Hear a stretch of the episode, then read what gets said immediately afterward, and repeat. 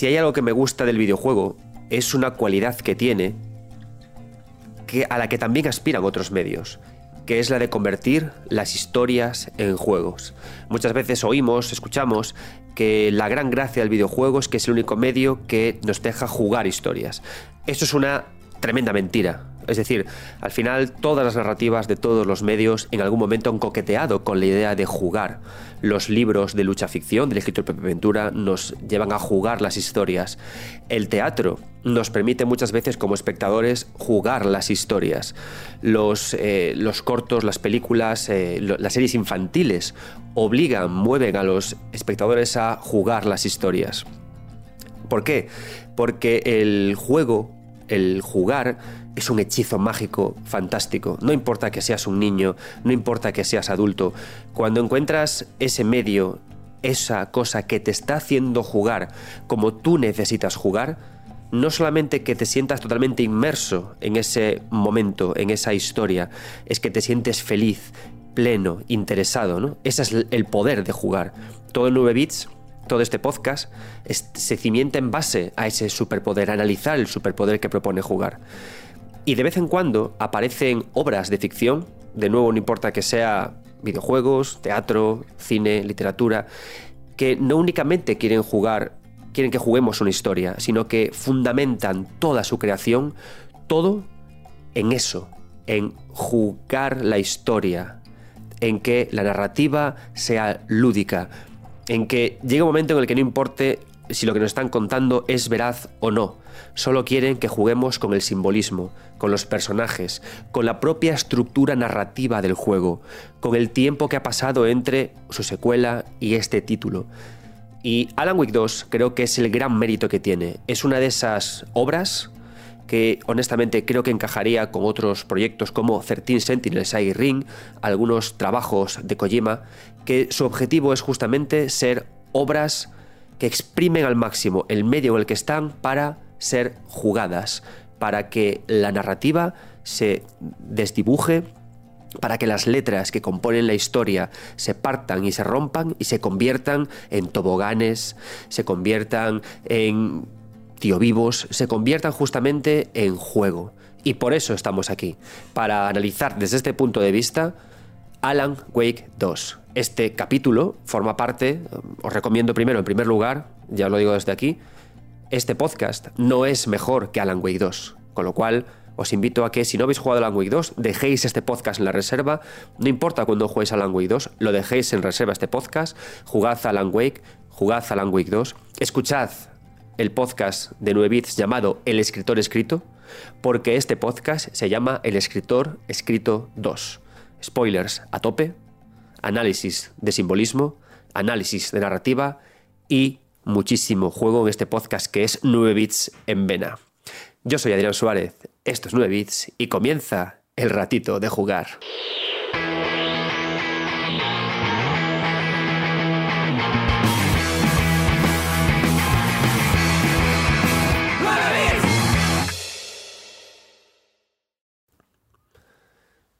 Hola amigos míos, amigas mías. Por fin he conseguido terminarme Alan Wake 2. Está siendo 2000, yo todavía estoy con resaca de 2023. De hecho, tengo varios juegos todavía por analizar antes de poder hacer algo que muchos me estáis pidiendo, que es finalizar la serie de A Juego Lento de Dark Souls 2. Aún tengo que analizar eh, Cross Blitz, aún tengo que analizar Baldur's Gate 3 y aún tengo que analizar un juego que tengo muchísimas ganas de corazón de hacerle un especial, Lords of the Fallen. Tengo un montón de ganas y me gustaría honestamente, le acabo, de hecho antes de, empezar a grabar este programa, he ido a LinkedIn y le he mandado un correo a, la gente de Lords of the Fallen porque hay gente española en el desarrollo y me encantaría charlar con ellos para hacer un podcast sobre cómo se diseña un Souls, ¿no? Entonces, a ver si lo consigo. Una vez que acabe todos estos títulos, eh, y también uno que me encanta que estoy jugando ahora, que es 8 Bits Color Heroine, una vez que acabe todos estos, os prometo ponerme con eh, Dark Souls 2. Muchos os podéis preguntar por qué no sigo con la serie de juego lento de Dark Souls 2, qué me ha frenado. Por supuesto, por una parte ha sido todo este aluvión de juegos tan gigantes y tan interesantes entre los que está Alan Wake 2. Pero por otro, también he de reconocer con vergüenza en mi corazón que me he quedado atascado en el santuario de Amana, en esa parte que todos sabéis, en la que hay que hacer un tramo muy lleno de agua, que la gente te dispara por muchas partes y ahí yo me morí. ¿no? Hasta estoy por decir a Tito Cole que un día me, se deje invocar y me ayude a superar esa fase. Pero os prometo que cuando acabe todo esto, eh, a Juego Lento 2 volverá y acabaremos con esa parte y recorreremos el juego. No me olvido, pero eh, ocurre que hay gente maravillosa que me está pasando claves para analizar sus juegos, entre ellos este Alan Wake 2 me lo han cedido para poder analizarlo muy amablemente y me debo, por supuesto, a, ellos. ¿no? Mi deber es, además de jugar a lo que quiero, analizar lo que quiero, intentar colaborar y dar las gracias a la gente que me manda claves para poder trabajar, adelantando eh, sus juegos para poder hablar de ellos y comentarlos. ¿no? Sobre todo cuando es el caso de Alan Wake 2. Os he de reconocer que Alan Wake 2 me importa especialmente porque son eh, los juegos por los que yo vivo. O sea, a mí, mi, yo tengo, sabéis que tengo muchos fetiches, muchas cosas, pero yo os he de decir que mi, cosa como analista, como investigador, como divulgador, como lo que tú queráis, es cómo una narrativa se convierte en juego. O sea, es una parte que me, que me enamora, que me entusiasma. Sé que a veces em, es complicado, ¿no? En plan, Adrián, ¿cuál es tu rollo? ¿No? ¿Te gustan las buenas historias bien escritas? Honestamente me dan un poco igual. ¿Te gustan los trucos narrativos, los artefactos que te dejan con el culo torcido? Es decir, los giros de guion, sí. Pero lo que verdaderamente me fascinan son los artefactos lúdicos como Alan Wake 2, en lo que todo se pliega para el ejercicio de jugar, en el que el acto de relatar es una extensión de jugar y en el que jugar es una extensión del relato. Yo no, no, me atrevo a decir ¿no? que estos son los, eh, el camino verdadero del videojuego, porque luego me pongo un The Last of Us o me pongo un Spider-Man 2 eh, y los disfruto, ¿no? Y también incluso con, por supuesto, Tears of the Kingdom, Breath of the Wild, los disfruto, son todos narrativas diferentes. Pero he de reconocer que cuando me encuentro un Alan Wake 2 en el que todos los artefactos simbólicos, la estructura de juego, los personajes, cuando todo funciona para jugar, yo me emociono y los tengo que jugar despacio, los tengo que jugar analizándolos, tengo que comentarlos con gente.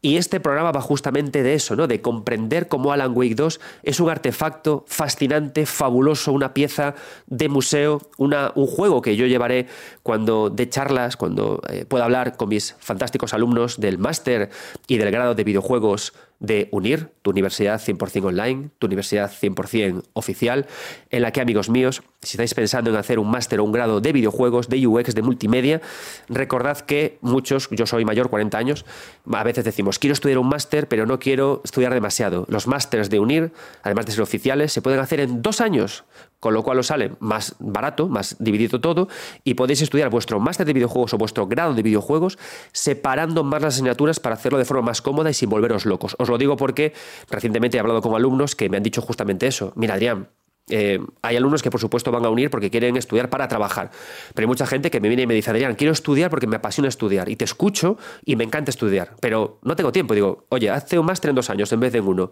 Poco a poco, despacio, aprende y avanza. Entonces, está esa opción. Y por supuesto, recordad que si queréis, yo soy director ejecutivo de los másters de videojuegos, de, de diseño gráfico digital y multimedia. Oye, cuando llaméis a admisiones en unir.net, quiero hablar con Adri y yo os llevo por el mundo de los videojuegos o de lo que queráis.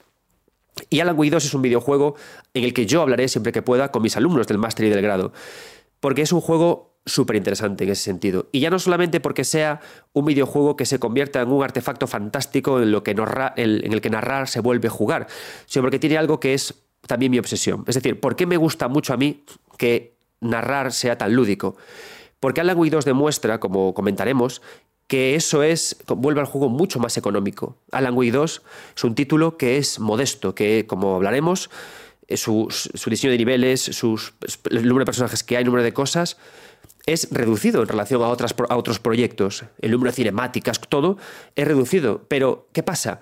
Que cuando narrar se convierte en un juego pleno, se provoca un hechizo extraño que hace que no te des cuenta de nada. ¿Por qué?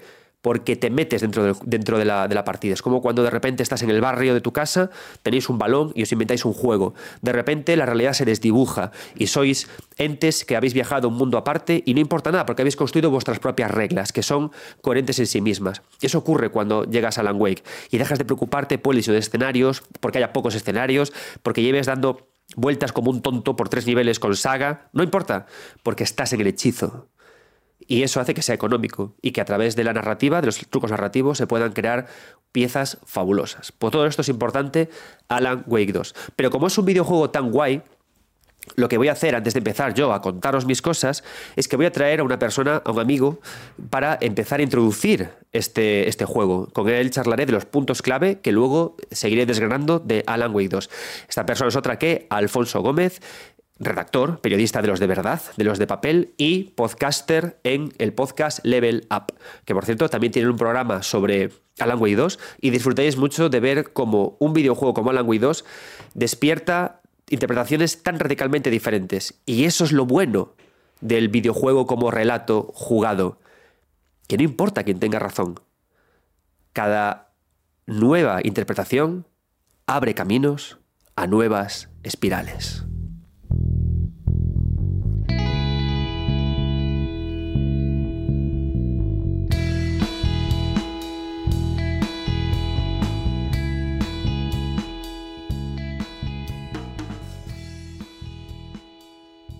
Comenzamos con este programa especial sobre Alan Wake 2, en el que destriparemos todo el simbolismo del mundo.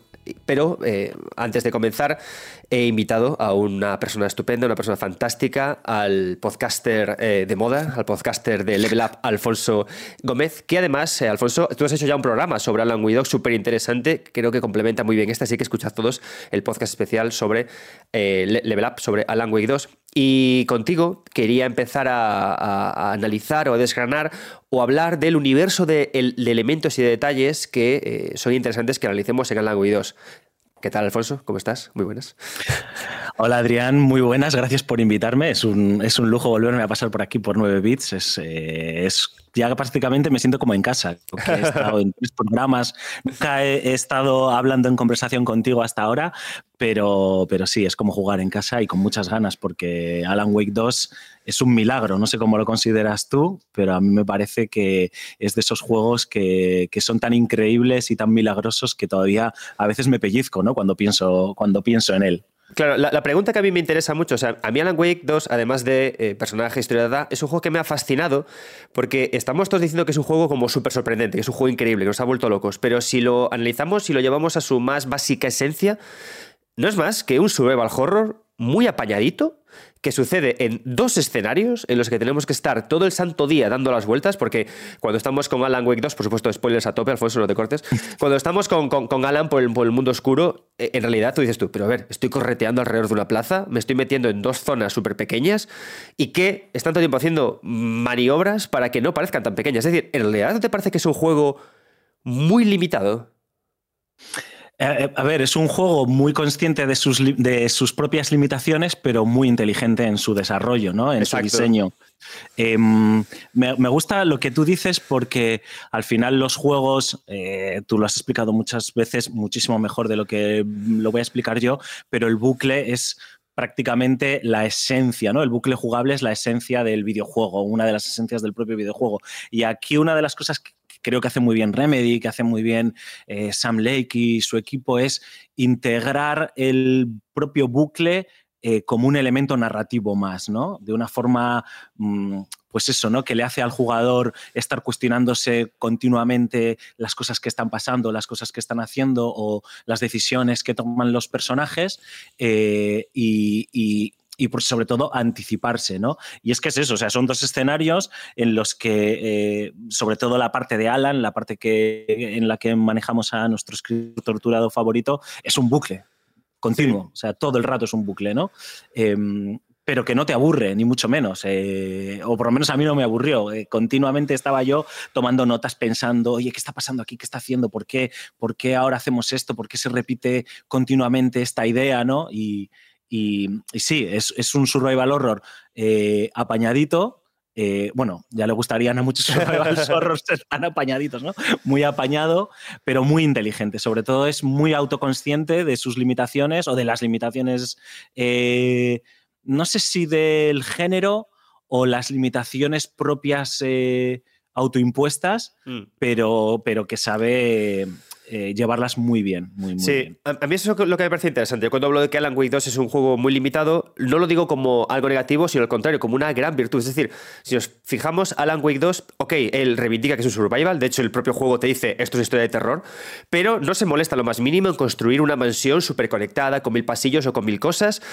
Eh, se nota todo el tiempo que es, o sea, hay un backtracking absoluto y total, lo que tú decías, lo conecta con el bucle, pero creo que el gran logro que tiene Alan Wake 2, el, motivo por el cual me parece una proeza como videojuego y como diseño de videojuego, es lo que tú comentas, que es muy consciente de decir, voy a hacer un juego limitado y voy a usar una cantidad absurda de trucos narrativos para que eh, nunca te des cuenta o quizás para que sí te des cuenta de que estás haciendo todo el tiempo lo mismo de una forma muy sencilla, pero eh, vamos, a ser, vamos a conseguir que el, jugador todo el tiempo se plantee qué ocurre cuando tantos bucles o tantos loops o tantos giros o tantas espirales se forman en torno a él. Es decir, es como que convierte la limitación del género, el backtracking, eh, o sea, o algo que pueda ocurrir, lo convierte en su mayor aliado, lo hace suyo de una forma tan explícita que hace que no sea un problema, que, que sea una virtud. Y creo que por encima incluso de los méritos narrativos que puede tener o de la historia, de todo, creo que esa idea de diseño me parece, eh, o sea, terriblemente buena. Porque Alan Wake 2 consigue ser un juego pequeñito, pero inmenso. Sí, es gigante. O sea, es un juego em, que si lo, lo, piensas en, en, sus partes, que es algo que a mí no me gusta hacer mucho, ¿no? Porque cuando te pones a desmenuzar eh, un juego eh, apartado por apartado, también muchas veces puedes llegar a conclusiones un poco descontextualizadas, ¿no? Que no tienen o que, o que son un poco injustas. Pero bueno, no estamos hablando hoy de eso. O esa no es la idea del programa de hoy. Pero que si lo piensas en sus partes es, es, un poco la idea que, que, que venimos hablando, ¿no? Que tampoco no es un juego brillante en sus mecánicas de combate, por ejemplo, que tampoco tampoco, tampoco es, la, es la idea eh, o, es lo que nos quieren transmitir. En la exploración o en el backtracking tampoco es un es eh, eh, nada revolucionario, pero aunque es aunque los trucos narrativos um, no, pero, perdón, pero donde los trucos narrativos son, son fundamentales. O sea, aquí sí que se han sacado el, conejo de la chistera y es donde consiguen sorprenderte en todo momento. Mm. Sobre todo porque hay un, hay un buen hacer. No sé, o sea, no sé si aquí Remedy eh, o Sam Lake, por, por, por, centrarlo en la, figura, en la figura del escritor principal, ha tocado o, más que tocar techo, vamos a pensar que no ha tocado techo, porque caramba, yo quiero, yo quiero, jugar a, más, a más obras sorprendentes, ¿no? Pero sí que a lo mejor ha encontrado su voz, o el título ha encontrado su voz. Ya veíamos cómo venían experimentando eh, con Quantum Break, por supuesto, Control es una obra fascinante que de una manera u otra eh, invito a, tus oyentes que si no lo han jugado eh, lo, lo, porque es increíble, pero es que además está muy conectado con este Alan Wake 2 y más ahora cuando saquen los nuevos DLCs que, parece ser que van a conectar muchísimo con, con Control 2 em, y ya hay, se veían algunas ideas eh, de diseño narrativo que, que, Remedy quería ir refinando y en este Alan Wake 2 más allá de abrazar eh, el surrealismo, lo kits, lo, más extraño, incluso en algunos momentos, em, sí, es como que han encontrado su propia voz. Fíjate, yo hay una cosa que dije Adrián y me gustaría conocer tu opinión, y es que cuando siempre se habla de Siribago, tío, me encauzas, ¿eh? me pegas un hachazo y me encauzas cuando quieras, ¿eh?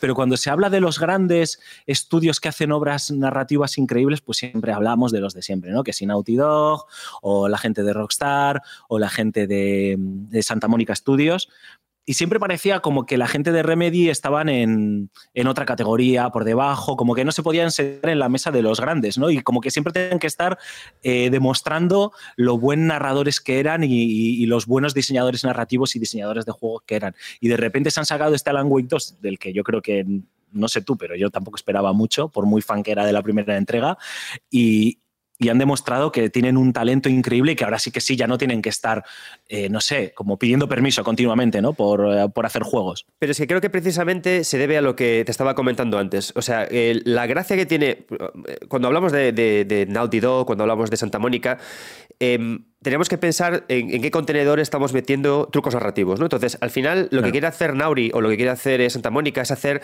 O sea, el contenedor es una película, al final. Es una película que ellos luego jugabilizan, entre comillas, le meten trucos narrativos, ¿no? Y eso es una cosa a la que quiso jugar siempre también Remedy al principio.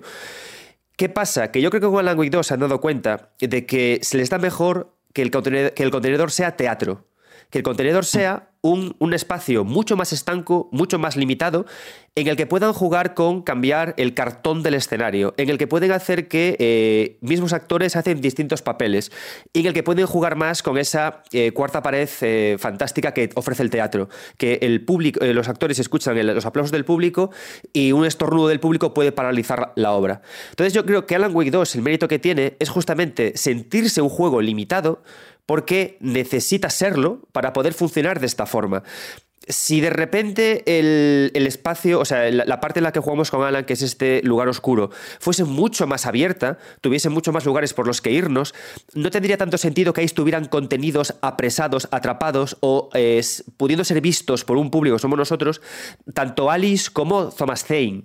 Porque hmm la idea eh, de, jugar con espacios tan, tan cerrados es también transmitir la idea de que los personajes, los actores que ahí están metidos, están encerrados.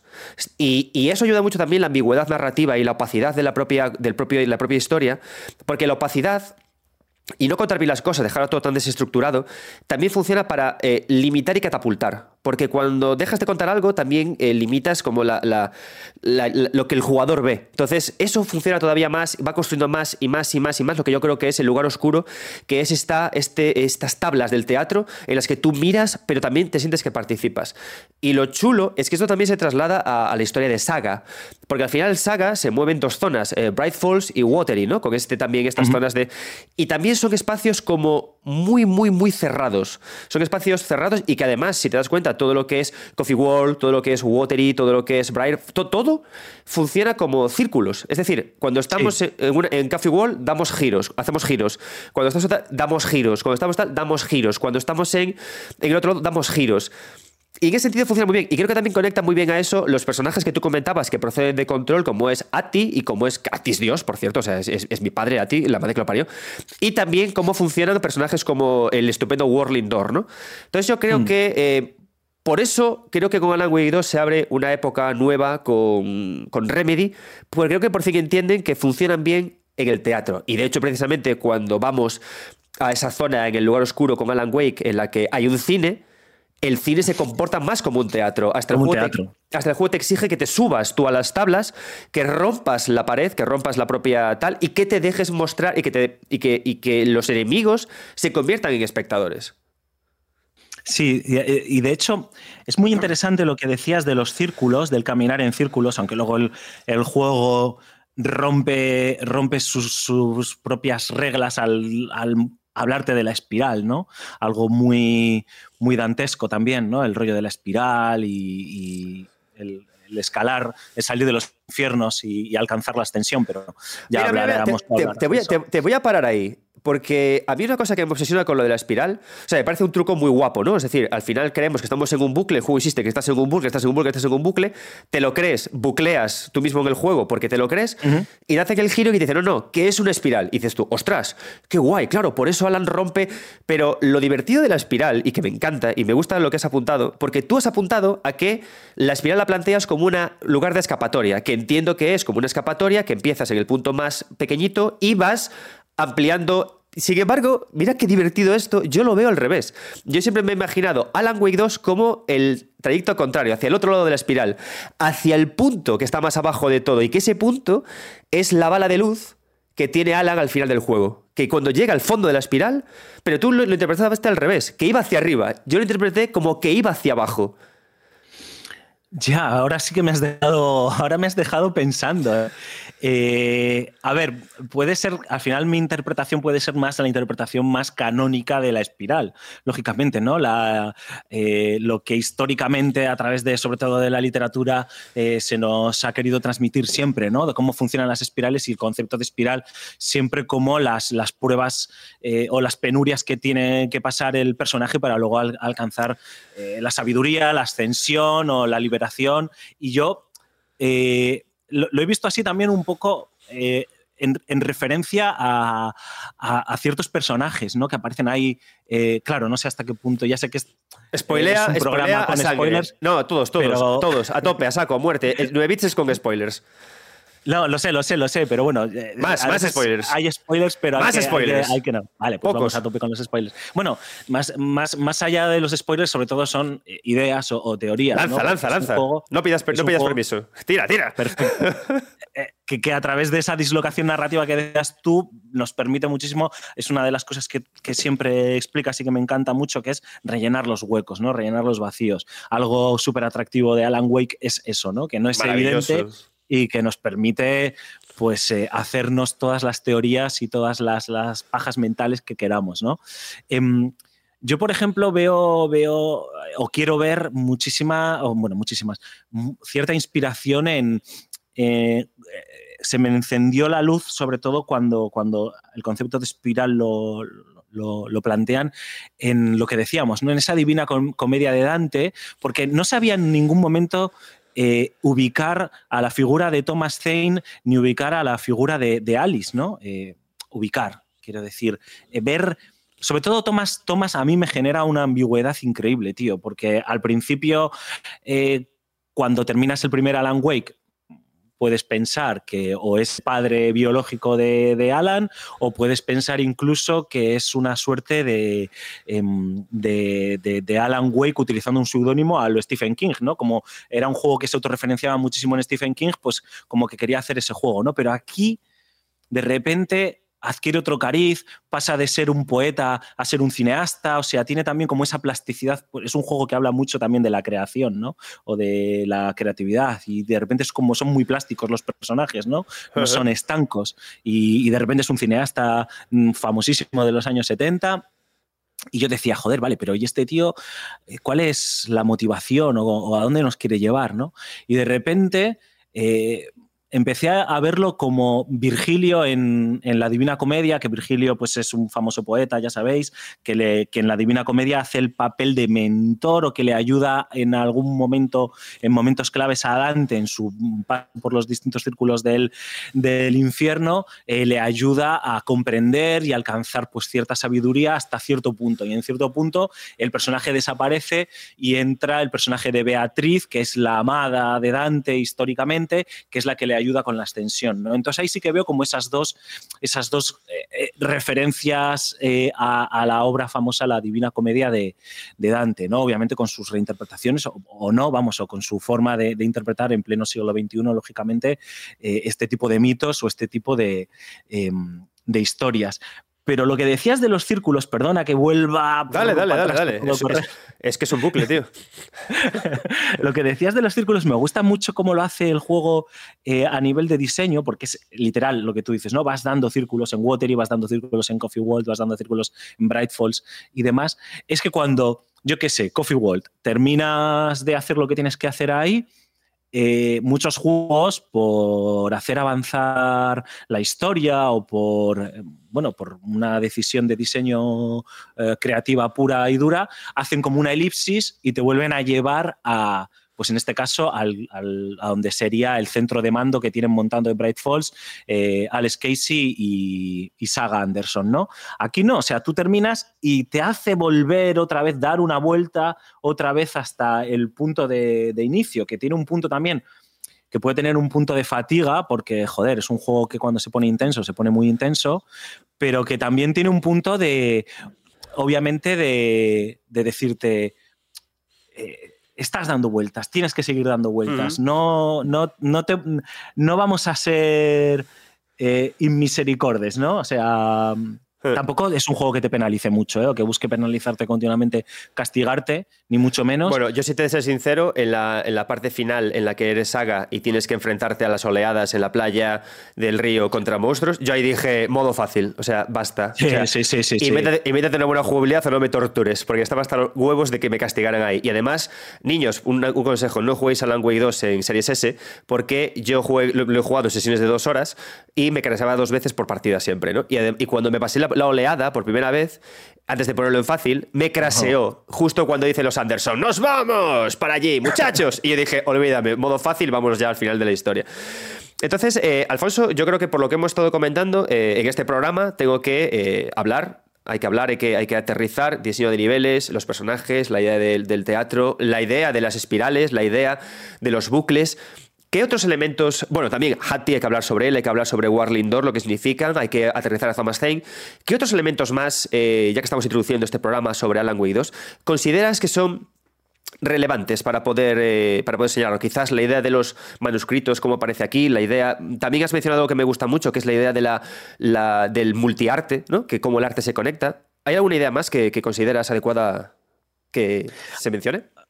A mí me gusta lo que dices de los manuscritos por la función que hacen de, anticiparse, ¿no? De generar anticipación en el, jugador, en este caso, para crearle siempre tensión, ¿no? Que es algo que, ya venían haciendo en el primer Alan Wake, aquí obviamente sigue ahí, y la sensación que tiene, o sea, la sensación, la habilidad que tiene, que por fin, de una puñetera vez, Alan Wake escriba, ya era hora, ¿no? De que escribiese las propias escenas y, por cierto, idea que me viene a la cabeza, es una pregunta así más. ¿Tú crees que Alan Wake es un pésimo escritor? ¿Eres de los que piensan que Alan Wake es un escritor de mierda? O sea, un paquete increíble. Pero, pero me gusta porque, o sea, yo le cogí mucho cariño a Alan Wake y me encantó porque es un pedante, redicho. Solamente, solamente hay una parte que me gusta de, lo que escribe, que es cuando Casey, al principio de todo, porque se mete en este tono noir, ¿no? O sea, al final está guay porque está muy estructurado por, personajes a los que se encuentra. Y toda la parte noir con Casey me funciona bien, porque el noir de por sí es muy redicho, ¿no? Pero yo le cogí mucho cariño a Alan Wake eh, al primer juego, no por supuesto por la jugabilidad, no por supuesto por la riqueza de sus bosques, sino porque el tío es el típico escritor mega pedante, obsesivo, súper egocéntrico, tope protagonista, que no para de repetirse a sí mismo la idea, ¿no? Hay una parte en Way 2 que no para de decir al final de todo, hay que, hay que, hay que ser fiel al género, hay que seguir las reglas del género. Y dices tú, ¿pero por qué es subnormal? No hace ninguna falta. O sea, puedes. Eh, entonces, me encanta ese personaje, porque a mí me gustan mucho los personajes que, son, que son mal bien. O sea, mm. los, tontos. Los personajes tontos, porque estamos hartos de ver héroes ya epopélicos y héroes tradicionales. Y yo tengo mucho cariño a Alan Wake porque es tontísimo. O sea, es un escritor pagado de sí mismo absurdo, pero, pero, pero, pero fabuloso. Y creo que es uno de los grandes aciertos que hay en, todo el juego. Por eso me gusta mucho también, que también quiero hablar de ello, la inclusión de Saga. Porque Saga sí que es una heroína arquetípica. En contraposición con el miserable que es, que es Alan Wake. O sea, Saga llega, quiere, quiere luchar, quiere avanzar, me encanta, ¿no? ya que estamos con spoilers, la conexión que se sugiere con Warlindor, ¿no? Que todo, en el juego se plantea que Saga es la, es la hija de, propio Warlindor los Anderson nos lo, confirman al final. Y, me encanta cómo, rozan ahí esas dos, ¿no? Y cómo cuando al final te dice que la historia necesita una heroína, y aparece Saga ahí y te das cuenta de que eh, hay como un poder superior que ha necesitado que hubiera dos personajes porque el juego necesitaba un héroe, el escritor necesitaba un héroe para, su propia historia de terror. ¿no? Entonces, yo sí, yo estoy súper enamorado de Alan Wake, de lo purriento escritor que es, de lo tonto que es. Y de hecho creo que Scratch eh, eh, le hace un favor tachándole cosas. O sea, es un editor, es un buen... Scratch bien, Scratch es el bueno de, de Alan Wake. De hecho, es muy, es muy guay lo que has dicho de, o sea, Alan Wake súper ceñido a... Eh, las cosas se tienen que hacer, así, el género es así, se trata de esta manera, y de repente en el momento en el que eh, entiende o es forzado a entender que puede subvertir las propias reglas del propio género, es, una forma de autoconsciencia del propio juego, ¿no? Que está diciendo, oye, mira, nosotros estamos haciendo un...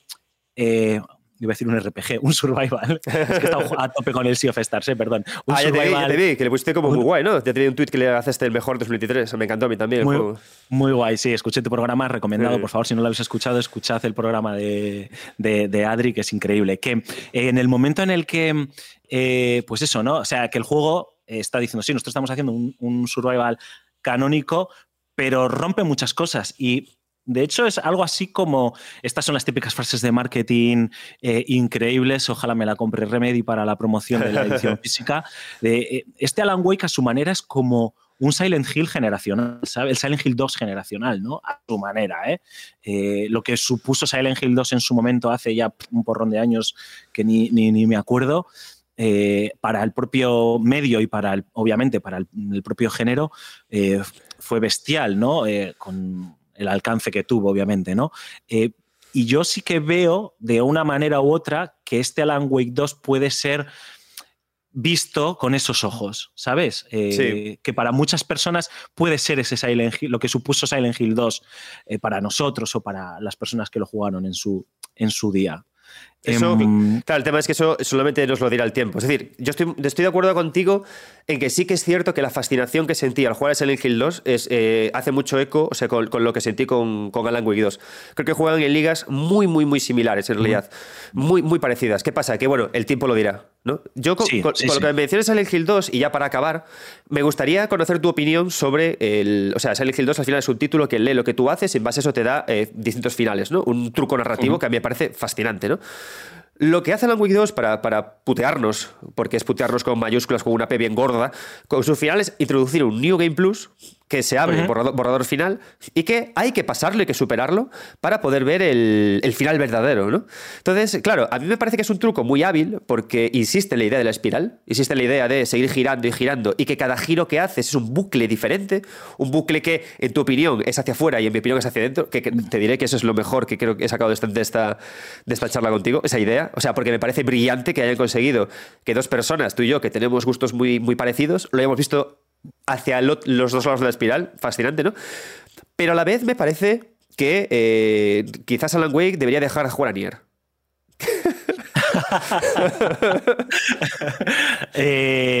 sí, firmo. Firmo debajo. A ver, yo, em, por supuesto, en cuanto pueda y, porque al final el juego es un juego larguito y yo le... y no es un juego rejugable. No es un juego rejugable. Porque yo leía Saldake que decía, decía el bueno de Sam, no, el juego hay que jugarlo dos veces para entenderlo. No hace falta. Juegas una vez, te escuchas nueve bits y level up y, está entendido. No hace falta, no hace falta hacer esta tortura. No hace falta. Yo por eso, por eso me, he desintoxicado con Sea of Stars y, con algo más me desintoxicaré por el camino. Y, lo haré, obviamente, pues porque van a sacar además los dos eh, DLCs, el de Night Springs y, el, el, que une con Control 2 para tener un poco la fotografía completa del juego, pero sí, no es, no es necesario. Fíjate, hablando de este tipo de cosas y ya termino, eh, ya me frustró, entre comillas, un poco frustró. Eh, me mosqueó un poquillo lo de sacar el final verdadero en el Sea of Stars, que es un ratico, tampoco es, eh, es volverte a jugar 20 horas de juego como va a ser el caso de Alan Wake 2, y sí, no es necesario, no es necesario. No, necesario. no eres Nier. No eres Yokotaro. Relájate. O, o una campaña recortada, diferente, distinta, como, como es el, el final B. Vale, eh, tío Alfonso, pues oye, muchísimas gracias por, por, este ratito. Creo que hemos introducido bien todo lo que vamos a poder hablar sobre Alaguidos en este programa. Ha sido un placer. Y eh, además de recomendar tu podcast Level Up, me gustaría también recomendar a todo el mundo que en la próxima edición de, de Big, la gran eh, feria del videojuego, del desarrollo, de la moloneidad, de las hamburguesas, que se celebra en Bilbao, que todo el mundo acuda cuando pueda y que estén pendientes de las redes sociales de Big Conference para ver fechas y, y momentos. Que montáis un chiringuito precioso, tío.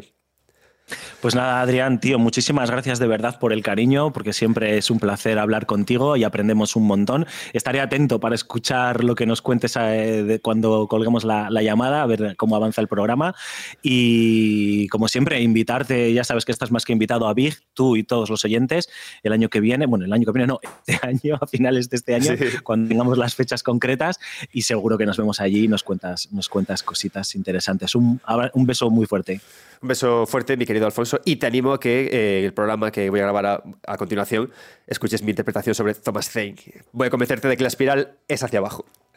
Nos vemos, tío. Genial. Un placer.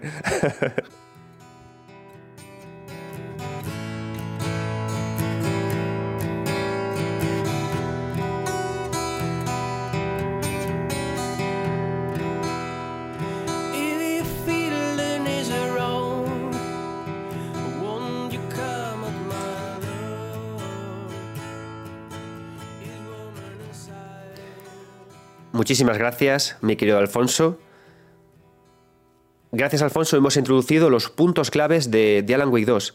Y quiero que os quedéis con la comparativa que hace él con la idea de la espiral, con la idea de la divina comedia. Porque veréis que yo me voy por otro camino totalmente diferente y que los dos son igualmente interesantes. Yo, esto lo descubrí cuando empecé a escribir los libros de Los secretos de Irule, más allá de Legend of Zelda, que librazo comprado ya, o Los secretos del Den Ring, más allá de las tres intermedias, otro libro buenísimo, no os lo perdáis. Que resulta que cuando tú haces lore, cuando tú explicas lo que tú estás viendo en el videojuego, en el videojuego, yo me he descubierto, he descubierto que no hay nadie que me venga con odio o con iras, ¿no? Que hago un artículo sobre The Last of Us 2 y cuento que la diversidad es maravillosa porque abre nuevos caminos, nuevos personajes para contar nuevas historias. 153 comentarios en 3 de juegos llamándome de todo, ¿no? Llamándome woke o lo que sea, Ewok o lo que sea eso. Sin embargo, cuando hablo de lore e interpreto, nadie se escandaliza. ¿Por qué? Porque las interpretaciones nos abren puertas amables, generosas, divertidas, fantásticas, hacia nuevas formas de rejugar el juego. Después de escuchar a Alfonso, es guay que podáis decir, voy a rejugar Alan Wake 2 pensando que me habla de la Divina Comedia. Yo, por supuesto, os daré mi propuesta sobre cómo interpreto Alan Wake 2 para que también lo juguéis de esa forma. Por cierto, Parte del contenido de este podcast lo tendréis también en formato escrito en la revista GTM en el artículo Los dos lados de la espiral. Así que comprad GTM, buena gente, buenos chicos, y ahí podréis leer también interpretaciones sobre estas historias. Pero vamos a empezar ya sin tanto rollo y sin tanta publicidad encubierta, que como veis soy un maestro de meteros publicidad, estoy a unir, comprad mis libros. Quiero empezar hablando del juego sobre su estructura de juego, sobre cómo está construido el, el título, sobre cómo está formado. Alan Wake 2 es un juego que es hábil, ¿no? Vamos a ver esta parte de la estructura desde las perspectivas de, que os comentaba, ¿no? De la economía, del diseño, de los trucos narrativos y de cómo nos va empujando poco a poco a distintos sitios. Una pregunta que podéis haceros ahora, antes de todo esto, es: no he jugado Alan Wake 2, debo jugarme a Alan Wake 1. Os he de reconocer que Alan Wake 1 es un peaje duro. La historia de Alan Wake 1 es fascinante. ¿Vale? Yo os lo digo porque yo no había jugado Alan Wake 1 en su momento y me lo jugué, me bajé la versión original, bueno, me, bajé, me compré la versión original y la jugué entera en Steam Deck. Se hace mucho más agradable en Steam Deck. La jugabilidad de Alan Wake 2, de Alan Wake 1, la jugabilidad es nefasta, es horrible, es funesta.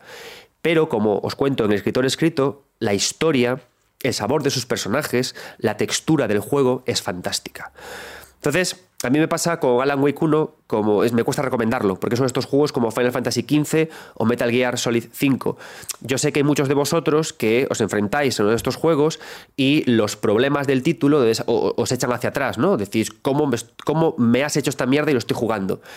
Pero si sois como espero que muchos seáis, arqueólogos, curiosos y que sepáis, sabéis perdonar las cosas, a cambio de aceptar cosas mejores, yo recomiendo que juguéis Alan Wake 1. ¿Los motivos cuáles son?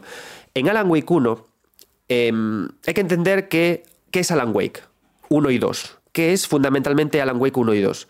Alan Wake 1 y 2 es la investigación de Alan Wake, su investigación acerca de la naturaleza del lugar oscuro. De eso va Alan Wake 1 y 2.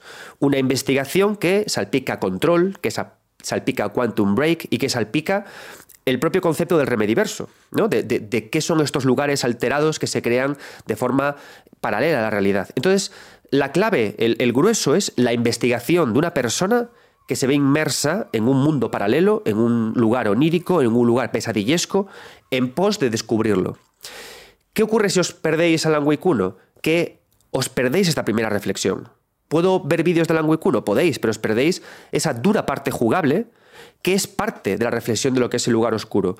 Yo en el escritor escrito hablé de, hice una comparativa sobre las sombras que persiguen a Alan Wake y la pesadez de escribir eh, cuando no se te ocurre nada. Todas esas cosas son importantes que las sufráis. A veces, sufrir en un videojuego, aburrirse, pasarlo mal, es parte de la experiencia. Tenemos que empezar a...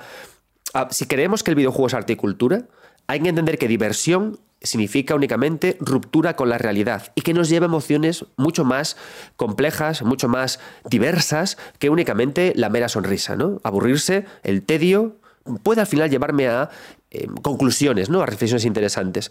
Y eso ocurre en Alan Wake 1. esta reflexión a veces pesada de un escritor investigando qué es el lugar oscuro.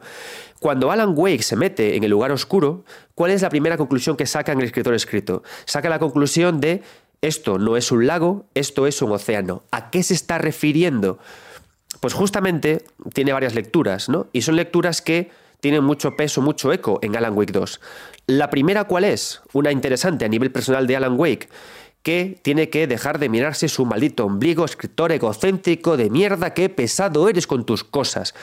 No es un lago, no es un espacio cerrado que solo importa él, que se alimenta de ríos subterráneos que no le importan a nadie y que luego se va. No, amigo, no, Alan Wake, eres un océano.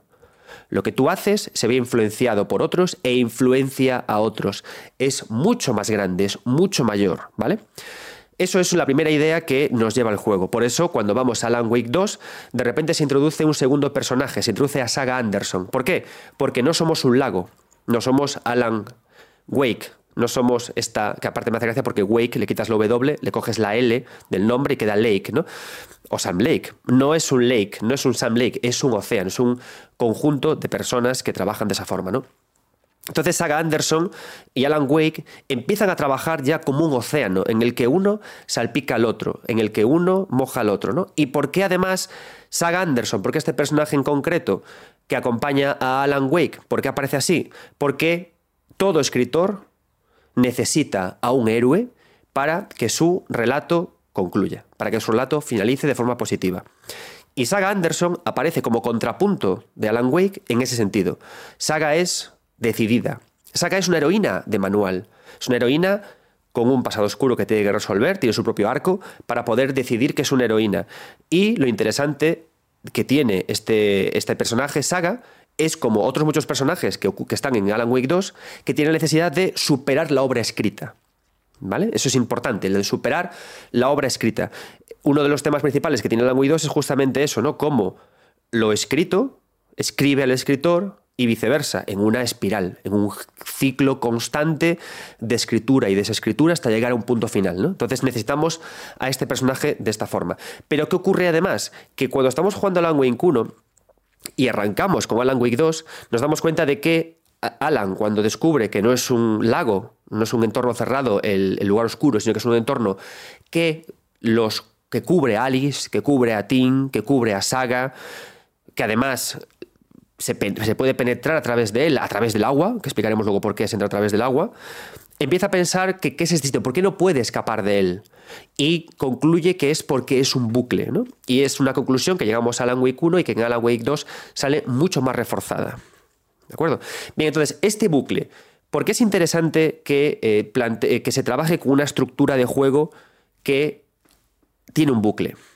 Bien, en primer lugar, es muy importante la, forma en la que el juego en todo el tiempo enuncia lo del bucle. Es un bucle, es un bucle, es un bucle, es un bucle.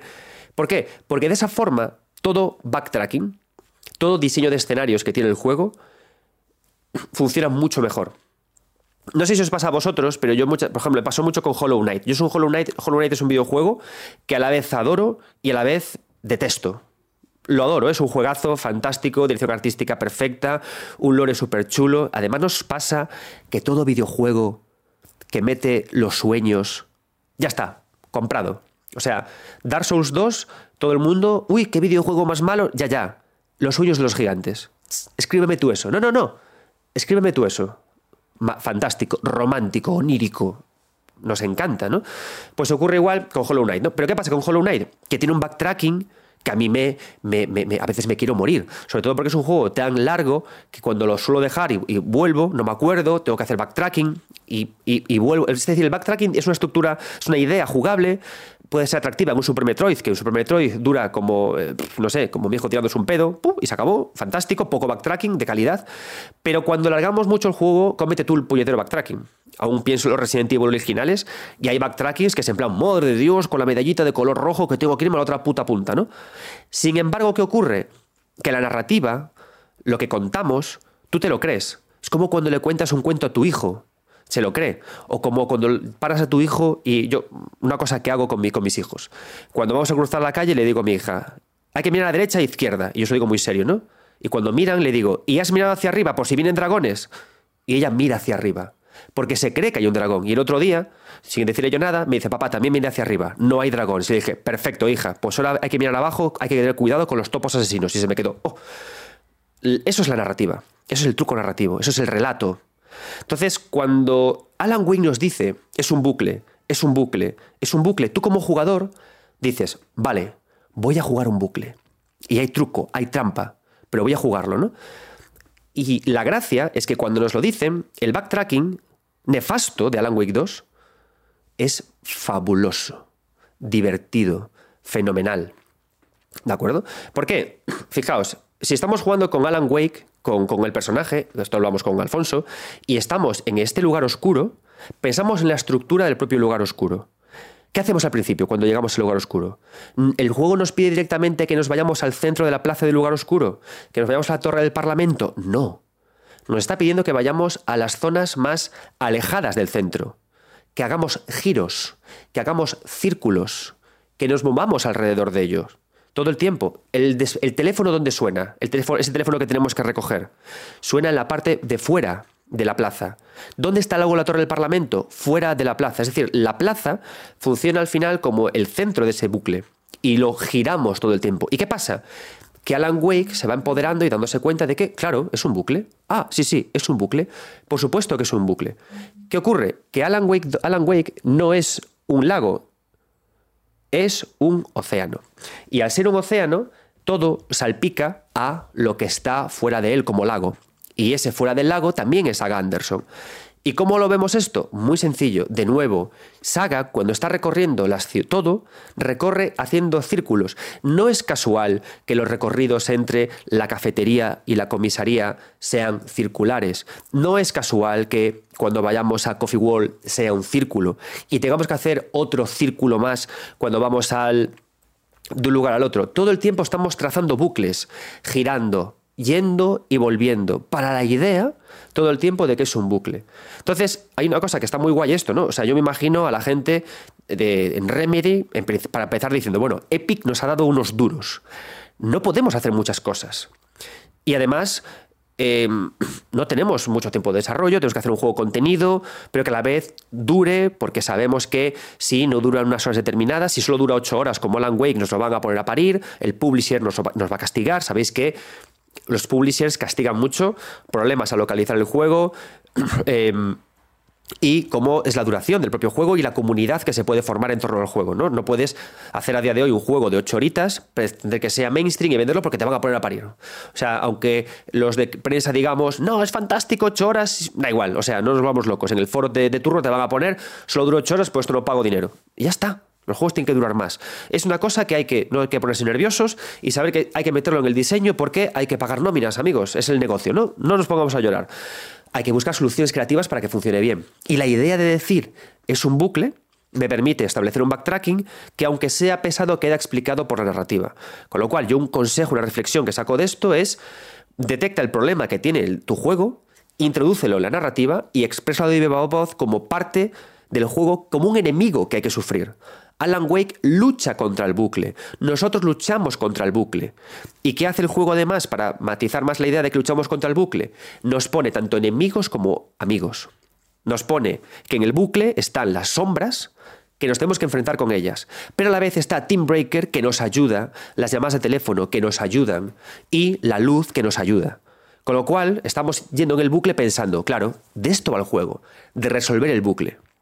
Entonces, a mí esa idea es una cosa que me, que me fascina, cómo está construida la idea del, bucle. El bucle, además, para que esta, para que esta imagen funcione, la idea de bucle no puede quedarse centrada únicamente en, en esto.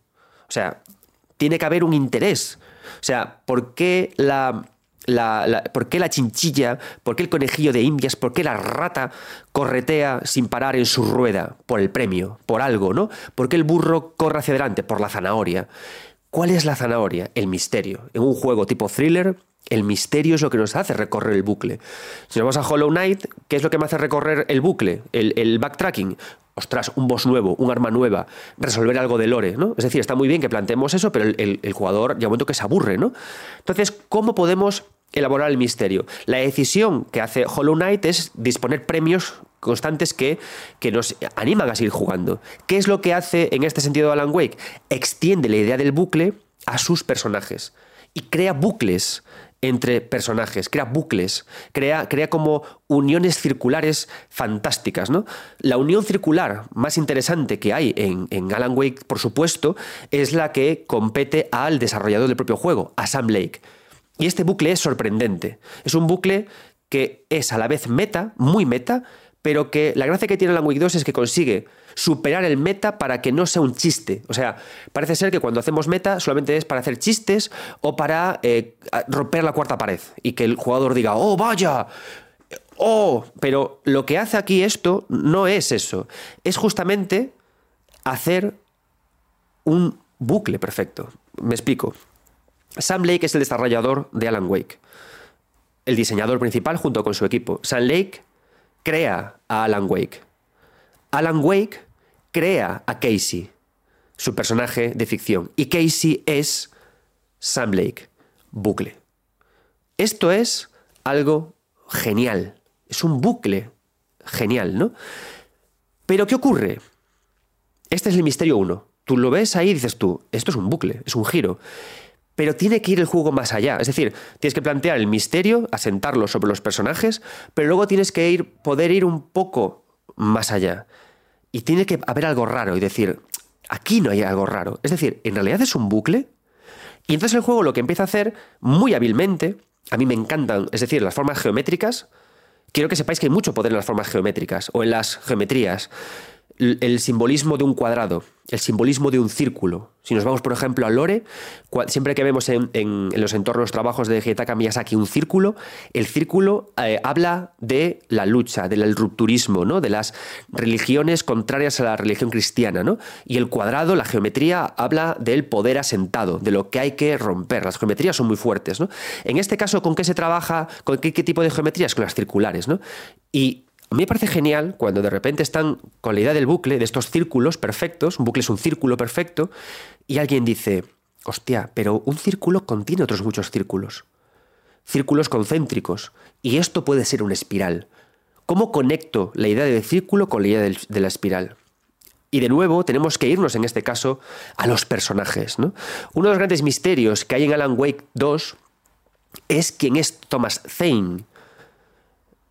¿Quién es Bárbara Jagger? Mirad, esto es también, eh, por supuesto, teoría, ¿no?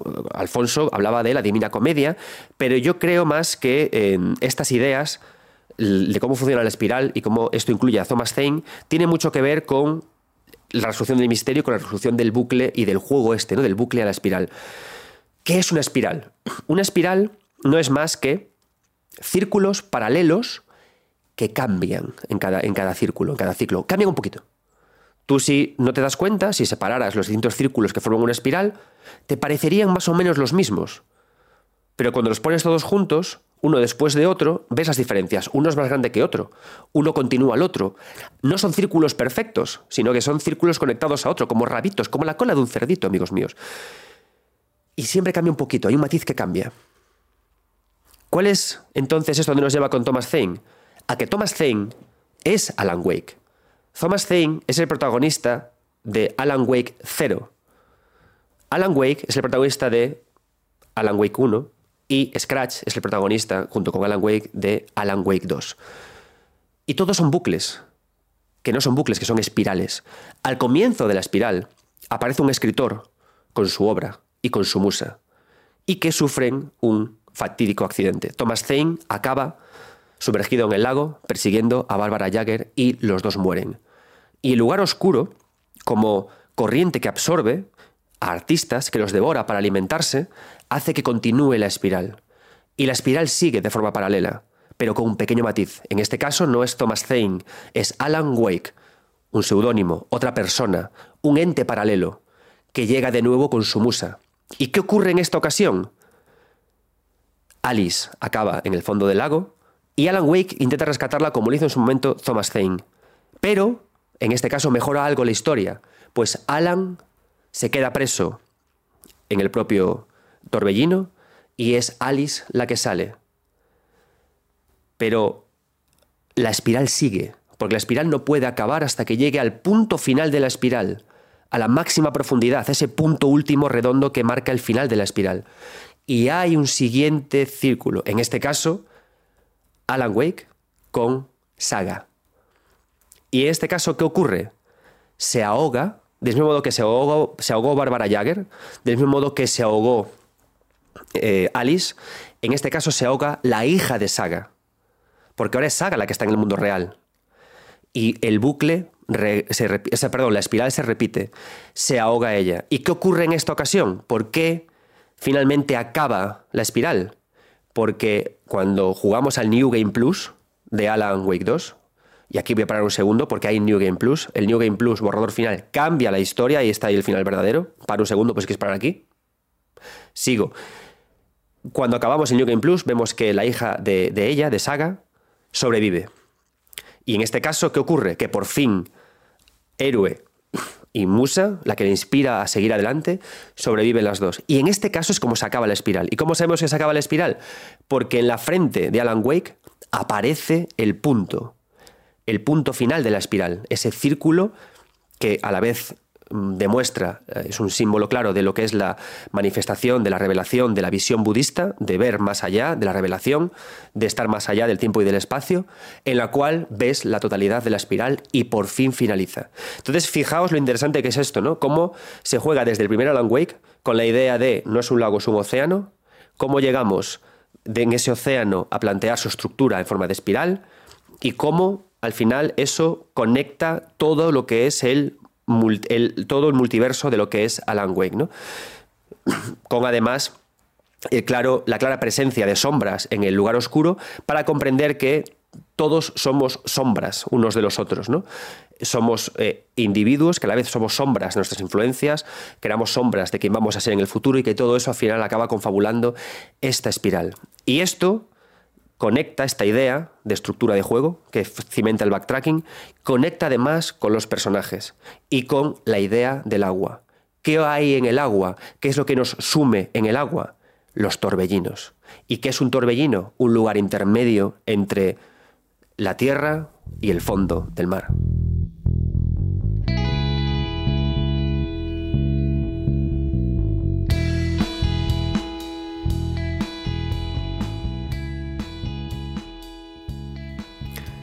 Seguimos en 9 Bits Podcast desgranando Alan Wake 2.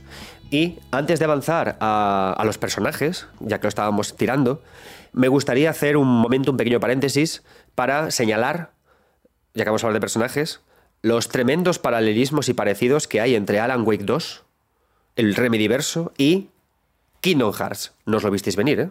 Pero, fijaos, Kingdom Hearts, el reino de corazones, tiene un, su, lugar oscuro en el que también es imposible salir a no ser que encontremos la puerta hacia el otro sitio, una puerta perdida que solo aparece bajo determinadas condiciones, como son las puertas entre el lugar, la vida y el lugar oscuro.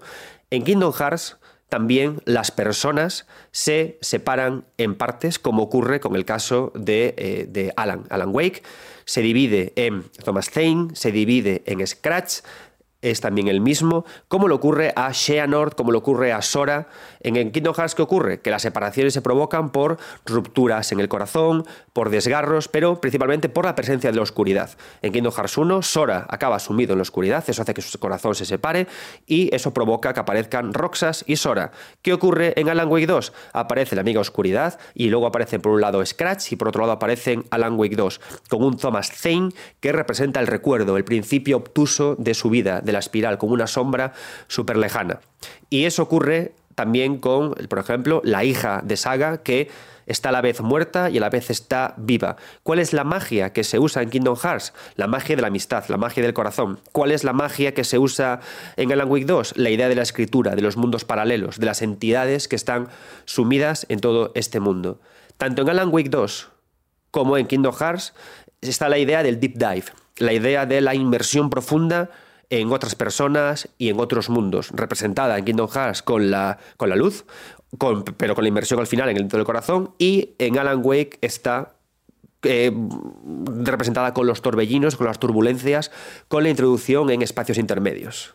Y, por supuesto, amigos míos, Warlindor, un señor que atraviesa mundos cruzando puertas, que solamente él sabe dónde están.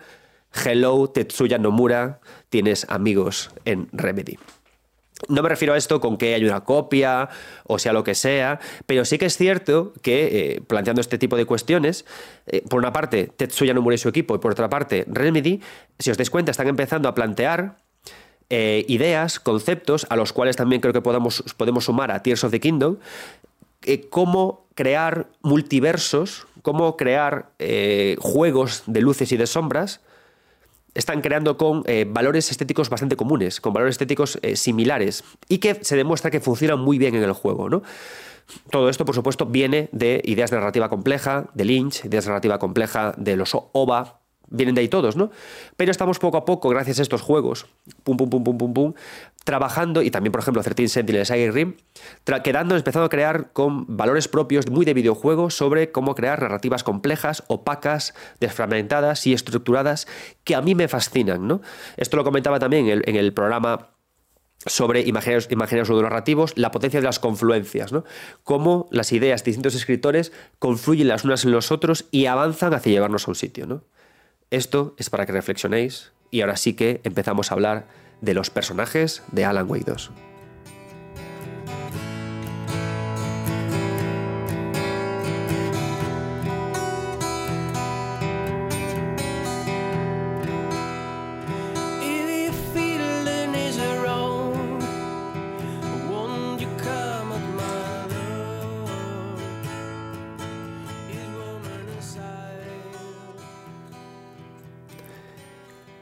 Si hay algo interesante de Alan Wake 2, además de cómo está, de cómo está esta relación entre su estructura de juego a nivel de diseño de niveles, relacionada con la idea de la espiral, la idea del bucle. Otra cosa que es súper interesante son sus personajes.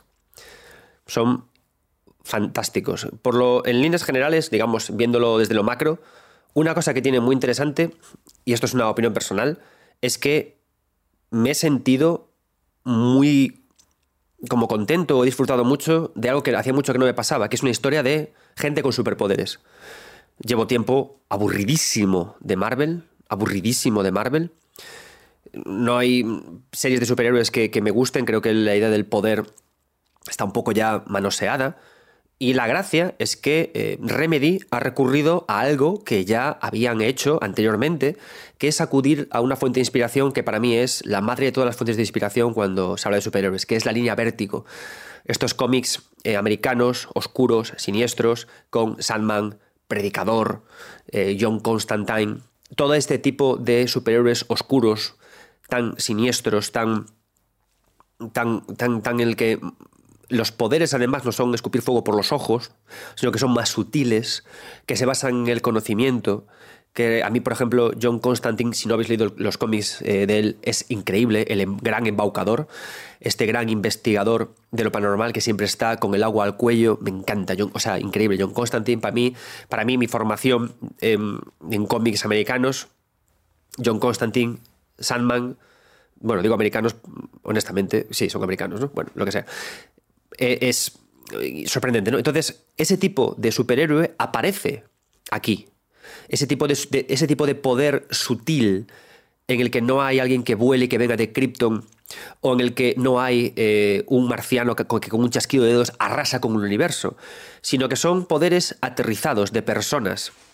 Poderes que además juegan con la fantasía de que podría tenerlo cualquier persona. Es súper sutil, ¿no?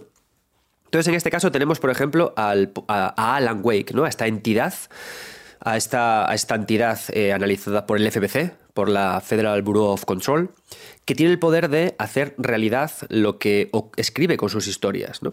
Tenemos a Saga Anderson, que no únicamente tiene un palacio mental, sino que es, también tiene habilidades de videntes, ¿no? Que en el caso de Saga Anderson es una cosa que me, me gusta un montón, porque el juego hace algo muy divertido, Alan Wake 2, ¿no? Y es que te mete un palacio mental, cuando das un botón, ras, y estás en el palacio mental, ¿no? Y apareces en una zona. ¿Y qué ocurre? Que hace un ejercicio meta.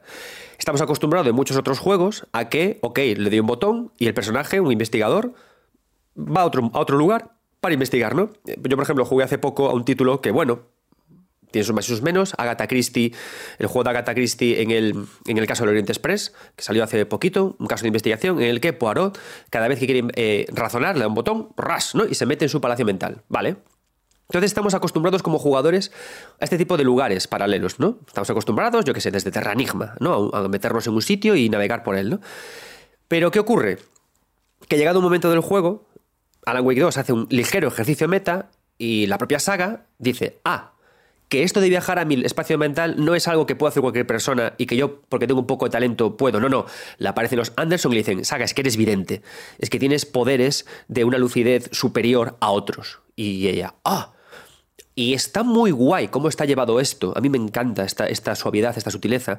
Porque tú todo el tiempo te metes en su espacio mental, asumes que es algo de videojuego, y luego te viene un rockero de Old Gods of Asgard y se burla de ti para decirte, niña, ¿cómo pensabas que esto era normal? Que puedes amueblarte la casa, que tienes hasta un lugar en el que te subes niveles de armas y, te quedas como jugador. ¡Wow! ¿No? Qué suave. Todo el tiempo tenía superpoderes y no lo sabía. Y esta idea aparecen todos los personajes. O sea, Alan Wake, propio Alan Wake, no es de todo consciente que tiene este poder. Lo va fluyendo poco a poco, lo va razonando, se va peleando con él, lo intenta comprender. Y, son siempre poderes que tienen una parte muy. Que te pueden explotar en la cara. Sag Anderson al final del juego se queda encerrada en su palacio mental. Es, es, como una extensión de su propio lugar oscuro. Alan Wake, las sombras lo quieren devorar por culpa de esto, ¿no? Y esa idea a la vez de que el poder sea, tenga esa dualidad tan siniestra, me parece eh, estupenda, ¿no? Además, antes hablaba, cuando hablaba de, Alan Wake, cuando hablaba de, ese punto que se le pone en la frente, de este, de este punto iluminado, de este final de la espiral, em, ¿por qué es interesante que ocurra al final del juego? Es interesante que ocurra al final del juego porque nos habla sobre estas entidades y estos superpoderes que tienen este tipo de entidades.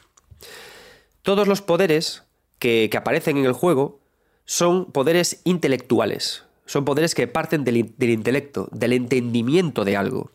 Con el caso de Saga es como cuando mejor lo vemos. Cuando de repente Saga entiende lo que es su palacio mental, ella es capaz hasta de burlarse del, del lugar oscuro y lo que a Alan Way le costó 13 años, ella lo hace bailando bachata. ¿no? Dice, un, dos, tres, cha, cha, cha, me fui. ¿Por qué? Porque le hace falta esa intelectualidad. Por eso, cuando Alan, al final del juego, Saga lo apunta con su bala de luz y le dispara en la frente, aparece ese punto iluminado comentándonos que para poder hacer uso pleno de tus poderes y liberarte del lugar oscuro, ¡pum! Tenemos que alcanzar esa iluminación intelectual, ese comprender la inmensidad del poder. Que la inmensidad del poder, al final, ¿qué es? Entender que no es un, no es un lago, es un océano, no es un bucle, es una espiral. ¿no? Entonces, son momentos de iluminación reveladora. Con esas dos cosas claras, ahora Alan Wake se supone que los próximos DLC son Alan Wake 3, se supone que ya tiene cierta iluminación, se ha librado de Scratch, se ha librado de la oscuridad, se ha librado de Thomas Zane, ha roto la espiral, debería tener esa iluminación poderosa, ¿no? Y eso nos lleva a dos personajes fascinantes, que los conocemos también de Control, que son Acti, y a Warling Door. Dos personajes que son estupendos y que solo comprenderemos, solo los comprenderemos si entendemos lo que acabo de contar sobre la iluminación mental. Acti es un tipo fascinante, pero tenemos que entender por qué eh, es, un tipo con un mocho y que pone charcos, y hay que entender por qué también eh, tiene este poder. Uno, ¿por qué pone charcos todo el tiempo? Porque él entiende que em, la turbulencia que crea en un, espacio acuático conduce al espacio oscuro. ¿Por qué? Porque también esto es algo que entendemos también por Warlindor. Warlindor, eh, un momento que nos dice muy bueno, que nos dice que las puertas que él maneja para moverse entre sitios están siempre a la vez en un sitio y en otro. ¿Qué razonamos con esto? Que la idea para poder entrar y salir de los lugares oscuros es estar en lugares intermedios. Los lugares intermedios es donde se reside el poder para poder avanzar. Ocurre como con un interruptor. Un interruptor es un elemento que enciende y apaga. Está justo en el estado intermedio eh, de, ambas historias. Y el agua, como también nos cuenta Hati, Acti, puede a la vez dar la vida y quitarla. ¿Qué hace Acti entonces? Conociendo esto, teniendo ya la iluminación que Alan Wake consiguió, puede hacer uso de su poder y poniendo charcos y girando su mocho dando círculos, crear espirales con las cuales permite alternar entre realidades, alternar entre dimensiones, alternar entre nosotros. Y cuando Saga lo comprende, también puede meterse en el agua y viajar, y por eso los torbellinos funcionan como la puerta entre lugares intermedios. Warling Door, sin embargo, usa puertas porque comprende, tiene esta iluminación, este muy Matrix el rollo, ¿no? En plan, comprende lo que es Matrix y ya lo entiendo, comprende, tiene esta iluminación y puede usar las puertas para moverse de un lado y otro. Y por supuesto, Warlindor es el padre de Saga, o sea, no hay ningún tipo de duda. ¿Cómo lo sabemos? Tanto Acti como los Anderson eh, se refieren a, Alan Wake como Tom, como Thomas Zane. ¿Por qué? Porque este grado de iluminación les permite ver el comienzo de la espiral. Y en el comienzo de la espiral, como hemos explicado antes, Alan era Thomas. Alan Wake al final deja de ser un eco de Thomas Zane, no deja de ser un eco. Con lo cual, por eso ellos cuando lo ven, ven a Thomas. Y lo ven. Por eso también es tan interesante todo lo que hace Warling Door con su escenario y con la escena tan mítica de baile, de Herald of the Night, Champion of the Light, todo este musical, ¿no? Podemos pensar que toda la parte de Warling Door en la que lleva, lleva a Alan Wake, lo sienta en la silla y que lo hace bailar, es un meme.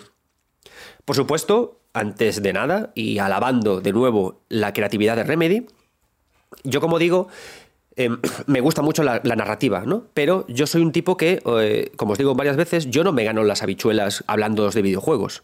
Esto lo hago porque es algo inevitable en mí. Si no se hablara de videojuegos, yo me moriría, me secaría como una pasa, se me caería este pelazo fantástico que tengo. Necesito hablar de videojuegos, ¿no? Yo al final lo que me gano la vida es de marketing.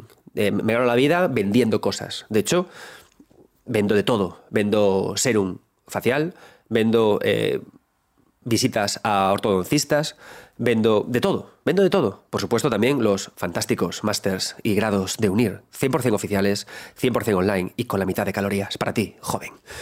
Entonces, ¿qué ocurre? Que valoro mucho cuando se toman decisiones, decisiones que afectan a la vez positivamente a la narrativa, pero que a la vez sirven para parchear cosas que podrían ser cutrillas o irían en detrimento de la valoración del juego, ¿no? Con esto me refiero a que la presencia de Warling Door, la presencia de este personaje supuestamente meme, eh, está guay porque el baile es meme. Es decir, podemos ponernos todos los narrativos que queramos, pero el baile que, que hace Alan Wake en Alan Wake 2 es el baile de miércoles en la serie de Netflix.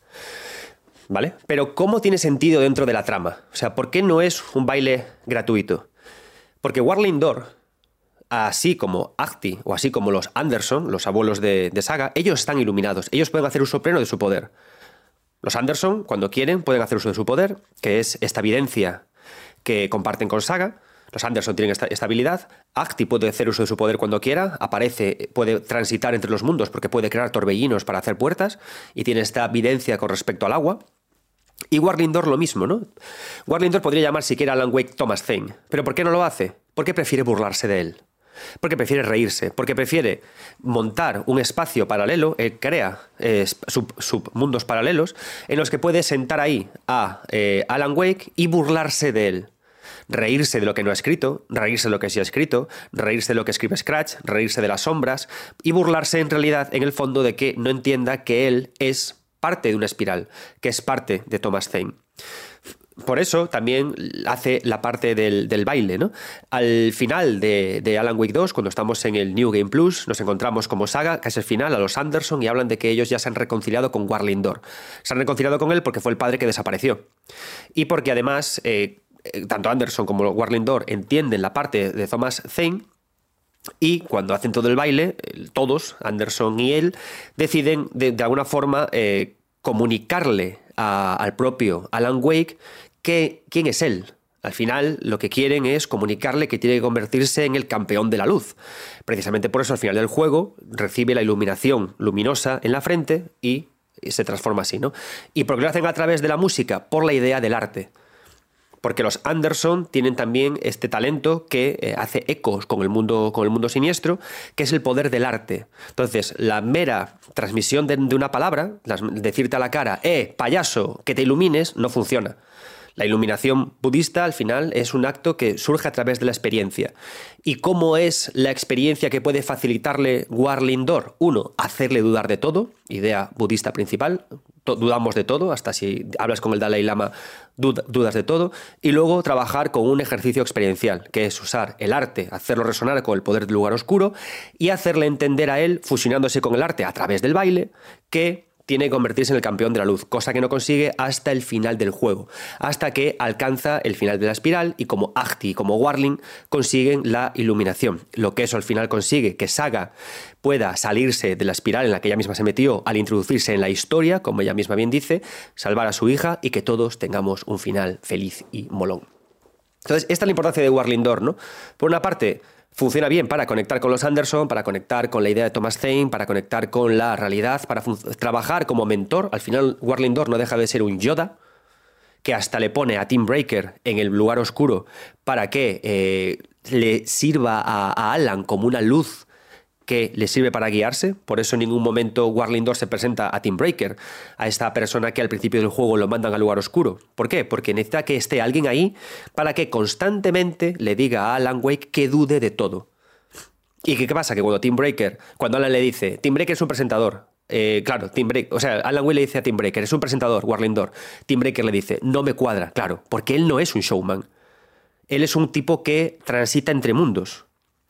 Y es su trabajo, pero con Alan Wake decide hacerlo de esta forma. Duda de todo, ten una experiencia eh, elevada a través del arte y así de esa forma al final de todo conseguirás la iluminación que te convertirá en el Champion of the Light.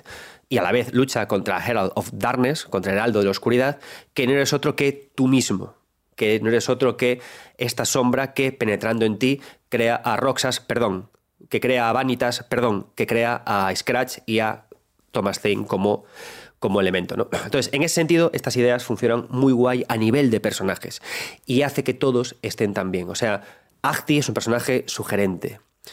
Warlindor es un personaje fabuloso. Saga y, y Alan igual. Y luego los Anderson molan, porque yo hay una cosa que, a veces que repito mucho, o sea, bueno, igual no, os la conté nunca, pero la suelo, suelo, pensar mucho en ella. Cuando estaba leyendo el manga de Rurouni Kenshin, en el arco en el que se enfrentan a Shishio, que viajan, creo que es el arco de Kioto, creo que se llama, viaja el samurái con toda su tropa para acabar con Shishio y sus doce espadas, ¿no? Y sus, y sus, y sus secuaces. Me, hace gracia porque estoy contando esto y de repente decís, ¿cómo coño va a meter Rurouni Kenshin en Alan Wake 2? Vais a ver. Y en uno de los free talks que, hace, que hacía el, escritor, eh, creo que se llama Wat, Nobuhiro Watsuki, decía, contaba, una cosa que tenemos que hacer los escritores cuando em, llevamos, cuando, bueno, cuando contamos historias, es contar siempre con un personaje que sea, que tenga eh, como más claridad de, sabiduría que el resto y que sea bueno, que sea bondadoso. ¿Por qué? Porque soluciona momentos. En el caso de Nobuhiro Watsuki con, con este arco eh, estaba el maestro de la ninja, que era un maestro sabio, que también sabía pelear, que había, tenía toda la fuente de información de la ciudad y servía mucho para que cuando estaba la trama eh, suspendida, en, suspendida, en plan de mierda, ¿y ahora qué hacemos? ¿no? Decía Kenshin, ¿a dónde voy? Aparecía un ninja que era, que era colega de este viejo y le decían a, a Kenshin, ahora hay que hacer esto. Joder, súper cómodo. O de repente eh, había que plantear a, a, un rehén para que Kenshin actuara y iba él porque también peleaba. O había que enseñarle algo y iba él porque era muy viejo, ¿no? Entonces, este tipo de personajes que son muy cómodos cuando escribimos historias, o sea, si vas a escribir historia, siempre tiene que haber uno, así, puede ser la mentora, el, mentor, el amigo, da igual, son los Anderson. Todos los Anderson están puestos ahí porque conocen a Warlindor, eh, pueden hacer, eh, pueden con su música eh, construir puentes que resuenen con tal, son capaces de ver la espiral, son capaces de funcionan justamente estos como los solucionadores. Estos solucionadores suelen ser siempre gente anciana. ¿Por qué? Porque nosotros como jóvenes, a través de la, alguien sabio, todo nos parece bien. Y si os dais cuenta, siempre que en Alan Wake 2 la trama está en un punto muerto, aparecen los Anderson y te la solucionan. Con la habilidad de que a la vez son los Anderson el comic relief. Con lo cual, cuando la trama está en un punto muerto, te ríes, porque aparecen ellos, se emborrachan, te ríes, a todos nos, aquí no les gusta a los viejos que todavía tocan heavy metal y te descojonas vivo con ellos.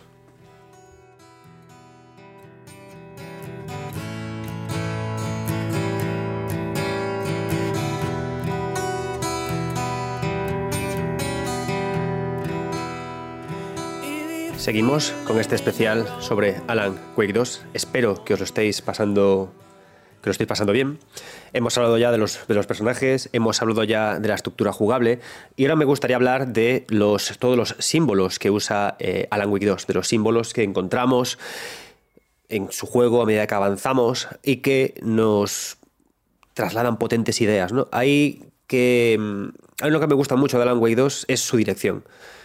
Yo soy un jugador de JRPGs y quizás los JRPGs son el género peor dirigido de la historia. Es decir, al final, cuando en un JRPG dos personajes hablan, es plano contra plano, es cámaras horribles, nefasto. O sea, las cinemáticas de un JRPG son muy malas. Yo muchas veces prefiero que un JRPG ni se esfuercen, que sea todo el tiempo en pixel art, 2D, con cosas dibujadas y tal, porque para, para rodar mal y dirigir mal escenas de, de, conversaciones, ni lo hagas, o están mal escritas, ¿no? Entonces, ¿qué pasa? Que cuando te encuentras un juego como Alan Wake 2, que está tan bien dirigido, que sus escenas, sus planos tienen tantísima intención, tienen tantas ganas de comunicarte ideas, lo disfrutas un montón. Lo disfrutas mucho.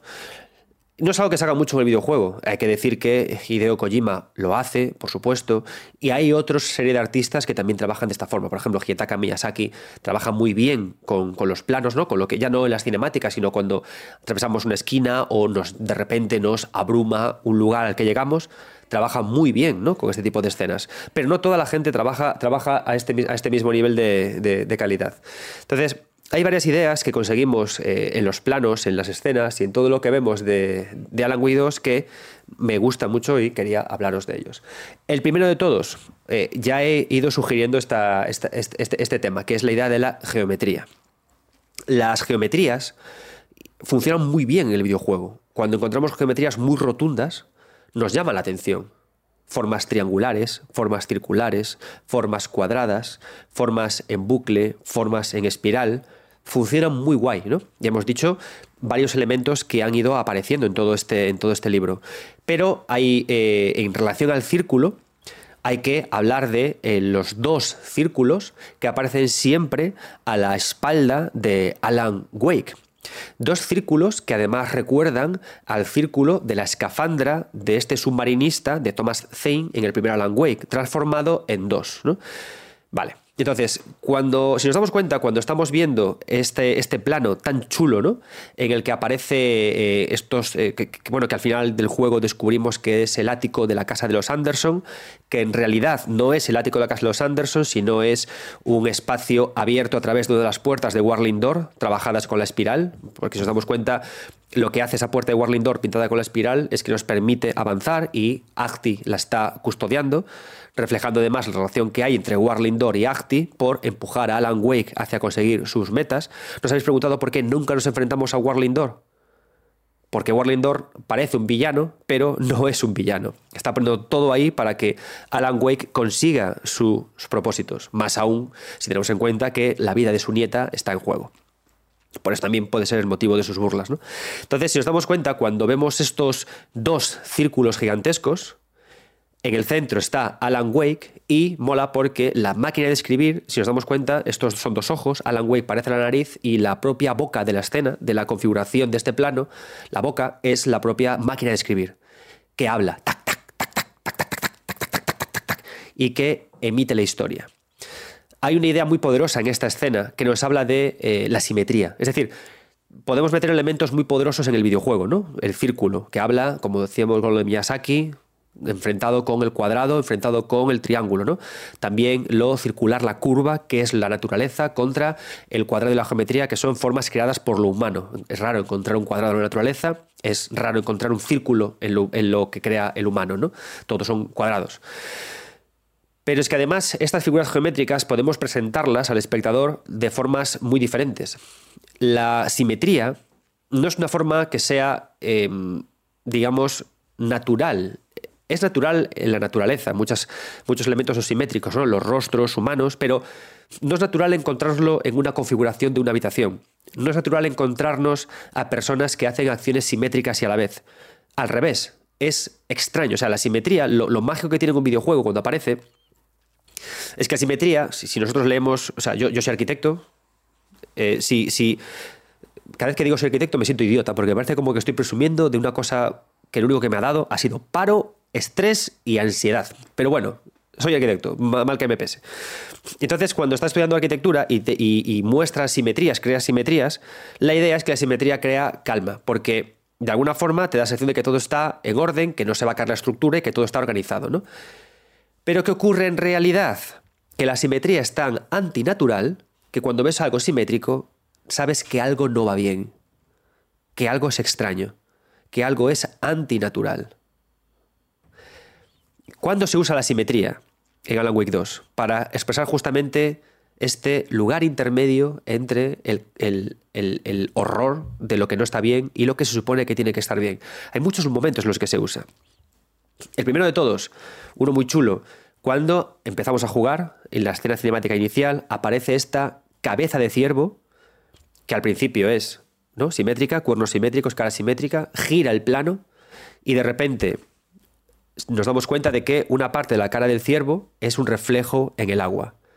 ¿Para qué se representa esto? Justamente esta composición nos habla de que somos una persona, pero que a la vez mm, parte de nuestro ser, nuestra mitad, no es no somos nosotros, es un reflejo enturbiado de nosotros mismos. Nos están adelantando que este juego va a ser de gente dual. Casey y el personaje, Alan Wake y Scratch todos tienen esa parte dual, esas dos personas, ¿no? Ese estar en un lugar y estar en el mundo tenebroso. El propio ciervo es un elemento muy guay, porque los, la secta de la palabra tiene la cara del ciervo puesta delante de la cara, ¿vale? Pero eh, Saga Anderson tiene la cara del ciervo siempre a su espalda cuando está en su palacio mental. Y entonces mola porque es como que hay, unos tienen la cara tapada y ella tiene como la espalda tapada, ¿no? Hay muchas formas de interpretar esto. Una parte puede ser que, el, que, hay una especie como de persecución, ¿no? que las, las, las, el ciervo, lo que representa a esta secta de la palabra, está siempre en su mente y ella va detrás de ella. También puede ser que, y esto está guay, que al final, si, si recordamos, en Alan Week 2, al final descubrimos Después de cargarnos a media secta, todo se ha dicho, amiga saga, porque madre de Dios, como tienes el gatillo, descubrimos que en realidad no son tan malos como parece. Que al final lo que quiere hacer los hermanos, no me acuerdo cómo se llaman, y la secta de la palabra es eh, acabar con los poseídos. ¿no? Entonces, ¿qué ocurre? Que como Saga está tan concentrada en mirar hacia adelante, en no comprender bien su poder y en avanzar, no es capaz de ver con otra perspectiva, no es capaz de girar su propia simetría, ¿no? la de la espalda, no es capaz de girar y darse cuenta de que está mirando en la dirección equivocada. Entonces, también todo el tiempo nos está transmitiendo esta idea, tucutú, tucutú, tucutú, tucutú. Y también nos encontramos a este, a este ciervo en muchos sitios del juego, en uno de los momentos que a mí más eh, pet de dog que me encantan, que es que puedes parar y acariciar las cabezas de venado, ¿no? Acariciarlas y mesarle los cabellos a los... Y ella dice siempre saga, pobrecito, espero que hayas tenido una buena vida, espero que no sé qué. ¿Y por qué son interesantes estas cabezas? Uno, para que el juego exprese que no, mola matar animales, que es una pena que se maten, y otra también por eh, un tema que tiene el juego una y otra vez y que es recurrente en él, que son los espacios intermedios como acceso a sitios. ¿no? Entonces, ¿qué ocurre? Que estos eh, animales disecados, es, la disecación, es también un estado intermedio, no te deja pudrirte, pero tampoco estás vivo. Entonces, de esta forma, Saga siempre está coqueteando con los espacios intermedios, ¿no? Es como un adelanto a que luego ella irá al lugar oscuro. Como que tiene como esa habilidad, ¿no? De estar a la vez en ese lugar intermedio entre la máscara detrás, la máscara delante, e ir acariciando todo el tiempo esta simetría de esta cara para anunciarnos, para adelantarnos que ella también es consciente de los lugares intermedios y que va a poder avanzar a ellos.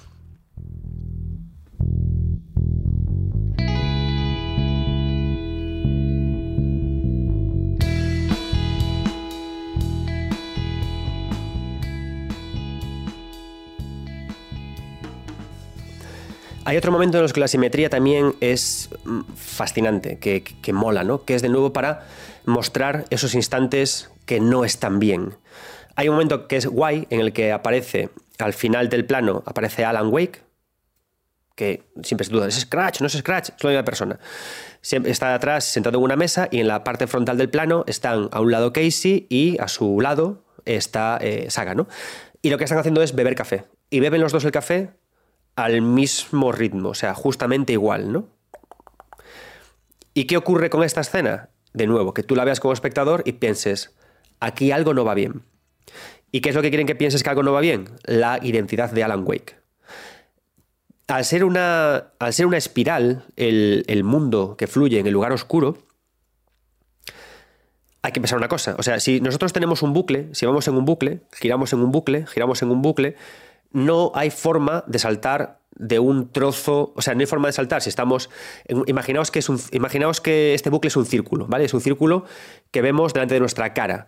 Pues si es un círculo, estamos en la parte superior del círculo y no podemos eh, bajar de repente a la parte inferior del círculo porque hay un fondo, hay un agujero que nos, que nos devora, ¿no? Tendríamos que recorrer el bucle entero hasta llegar hasta ese punto. Sin embargo, al ser una espiral y a ser círculos que están concéntricos uno con los otros, sí que hay formas de que si rompo la pared que, que separa un círculo de otro, puedo atravesarlo y llegar antes al centro de la espiral, ¿no? Esta idea es la que cimienta la, la idea de que Alan pueda tener una luz y que cuando ilumina la luz rompe estas paredes de la espiral y atraviesa directamente hacia otro sitio y así puede ir colándose más y más y más y más al fondo de la espiral cuando está en el, en el lugar oscuro. ¿Cómo se usa también esta idea? Y que por eso nos hace, eh, plantean esta idea de simetría extraña, que Casey y Saga toman café con Alan Wake detrás y tú tienes que preguntarte qué pasa algo raro. Pues que también esto afecta al tiempo al estar esta espiral rota, eh, ocurre que cuando Saga Anderson está invocando a, Alan Wake al final del juego, descubrimos que Alan Wake ha salido al principio del juego. ¿No?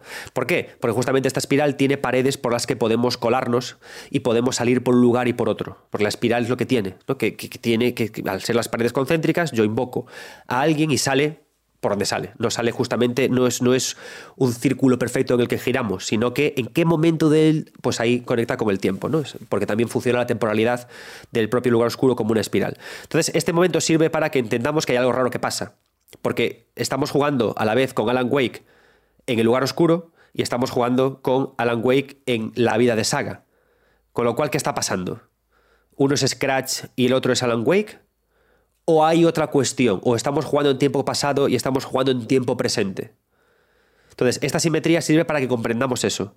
Las, los dos aparecen haciendo un momento que es hilarante, tomar café a la vez, para no estáis acertados, estáis haciendo algo muy raro, y avanzamos, ¿no? El otro momento de simetría que me, encanta es el del, el del teléfono. ¡Wow! O sea, me encanta el momento del teléfono. En el que, eh, en el lugar oscuro, aparecen dos teléfonos, y solamente suena uno. Entonces, Alan Wake rompe la simetría, también lo hace luego Saga, va por el teléfono, mola porque los dos, tanto Saga como Alan, hacen el mismo ademán con la mano, que no es casual. Este ademán que hace con la mano antes de coger el auricular es el que nos conecta a Saga con Alan como personajes simétricos viviendo la misma espiral. Cogen el teléfono y rompen la simetría a través de una palabra, a través de una voz. ¿no? Entonces mola porque cuando ponemos los teléfonos y rompemos la simetría, nos da a entender que esa es la salida de la locura. Cuando estamos con Saga y con Casey, se, sirven como los marcos de dónde está el error de la escena. Y cuando vemos a los ciervos, sirven como contrapunto para que luego evolucionemos y pensemos que a qué distancia está el ciervo cuando estamos hablando con Saga. ¿Y qué nos quiere decir eso? ¿no? Que no es lo que piensas, que tienes que ver más allá y que estás eh, asumiendo cosas. Por eso acaricias también al ciervo de una forma tan contenta. ¿no? Fantástico la idea de las simetrías. La idea también de. Hay otra cosa que es también que me gusta mucho, cómo está, cómo está argumentado el propio Alan Wake. Y hay algo que, es muy guay, ¿no? Que es que es, eh, este es un videojuego que es una oda al, al, arte. Pero al arte que se juega. A cómo hago lúdico el arte, ¿no? Y es curioso una cosa, que es que en Alan Wake 1 aparecía un videojuego de Alan Wake. Aparecía un videojuego del propio Alan Wake, en el que estaban jugando, estaba jugándose en una de las, en una de las viviendas que había, ¿no? Tú entrabas y había una Xbox con el Alan Wake. Aquí no hay ningún juego. ¿Por qué? Porque es tal el ejercicio meta que hace Alan Wake que tú mismo ya estás jugando a ese juego. Pero luego tenemos el teatro y el cine, tenemos la, composición poética, tenemos la narrativa y tenemos la, la música también. ¿no? Entonces, ¿qué, ocurre? Que al final Alan Wake no es que solo sea un ejercicio meta, sino que está hablando de que em, no solo el videojuego es juego, sino que todos los elementos artísticos son juego al final. Tienen esa parte de juego, ¿no? A mí hay una parte que me encanta, y es toda la parte en la que vamos al, al cine, al teatro, ¿no? Y en la que el juego nos pide además que estemos continuamente eh, mirando la pantalla. El momento en el que tenemos que quedarnos parados y ver todo el tiempo la película de, no sé cómo se llamaba, Night Falls, y verla entera y ver ese despropósito mamarracho de película que estuvo como muy en serio a sí misma, muy fuerte y que luego hace lo que hace. O sea, me parece eh, sorprendente, ¿no? El ejercicio de pedir al jugador que juegue a quedarse quieto a ver una película, con las sombras de alrededor también paradas viendo la película. Y que tú mismo, como, como, como Alan Wake, te tengas que subir al, al, teatro y tocar la pantalla para poder penetrar en ella. ¿no? Es decir, al final se está usando el videojuego como un vehículo muy plástico para como rascar la parte lúdica de todo lo que existe al, alrededor, alrededor ¿no? y decirnos que todo es juego. La idea incluso del manuscrito que, vamos encontrándonos y la idea de que Scratch manipule el propio manuscrito, ¿qué está haciendo Scratch? Está jugando con él. Al final Scratch está haciendo un juego como de persecución del gato y el ratón, de coger los manuscritos, de dejarlos por ahí tirados, de emborronarlos, jugando con el manuscrito para adaptarlo a lo que él quiere. Cuando estamos en la parte musical en la que bailamos, ahí aparecemos jugando con la música. Y, me gusta mucho porque Alan Wake es un videojuego que quiere divertirse, ¿no? Y el problema que tiene, y, eso que es un juego muy serio, es un juego que habla mucho, es muy rotundo, tiene estos valores simbólicos, todas estas cosas, ¿no?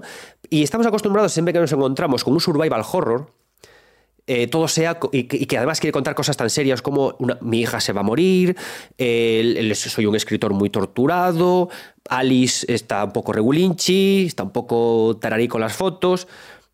No, no, no. O sea, es un juego que es muy cómico.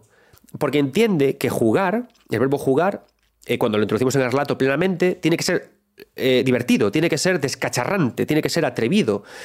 ¿Y qué hay más atrevido que en un survival horror te rías? y te burles, ¿no? De hecho, mola porque eh, Alan Wake 2 todo el tiempo está diciendo, Alan Wake está diciendo al final, no, no, hay que ser fieles al género, hay que ser fieles al género, hay que ser fieles al género, ¿no? Serio, sin héroe, rotundo. Y luego tiene a Acti, tiene a Warling Door y tiene al propio Scratch todo el tiempo burlándose del género y tirándole a la cara al propio Alan Wake todos los elementos artísticos que existen en el mundo, las formas de representar, convirtiéndolas en juego y usándolas para reírse y él sigue en sus 13, ¿no? Y no es capaz de, de, ver la iluminación hasta que rompe con su idea de que todo tiene que ser estrictamente del género, acepta que tiene que usar la bala mágica que le dio Alice, acepta que tiene que haber una heroína y acepta que la iluminación es eso, ¿no? Salirse de la norma. Al final, ¿qué hace Alan Way cuando dispara la bala? Salirse de la norma. Y entonces ya recibe la iluminación y dice, hostia, una historia de terror puede no tener consecuencias, ¿no? ¿Por qué? Porque doy un bucle más, que es este New Game Plus, y ya lo salvo todo. Y este ejercicio es guay porque no únicamente trastoca la idea de que no, el cine no es interactivo.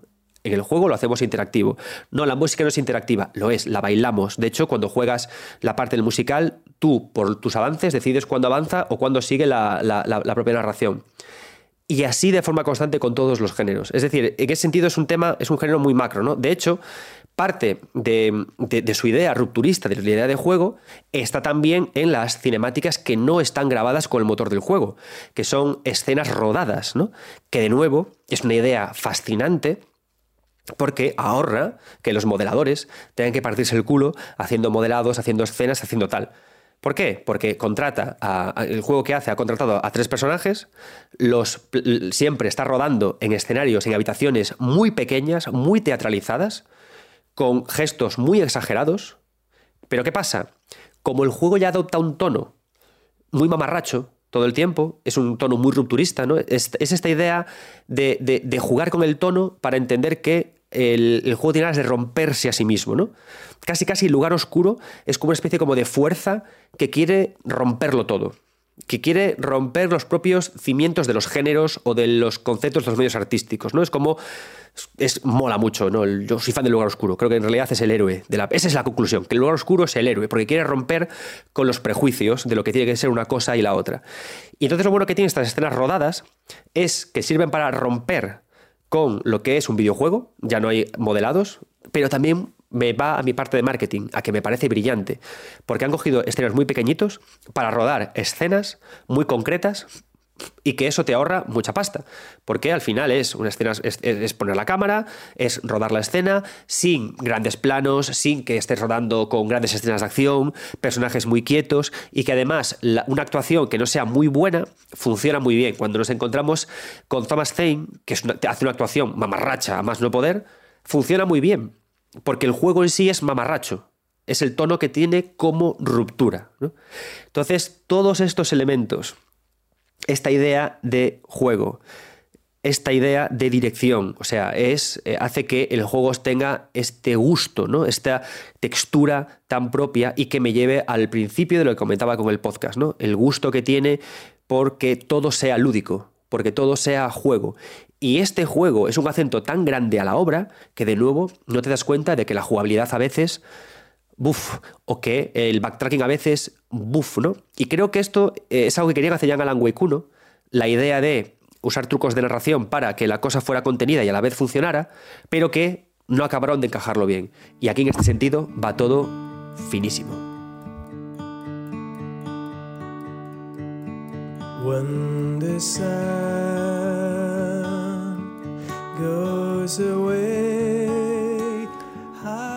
Estamos llegando ya al final de este programa.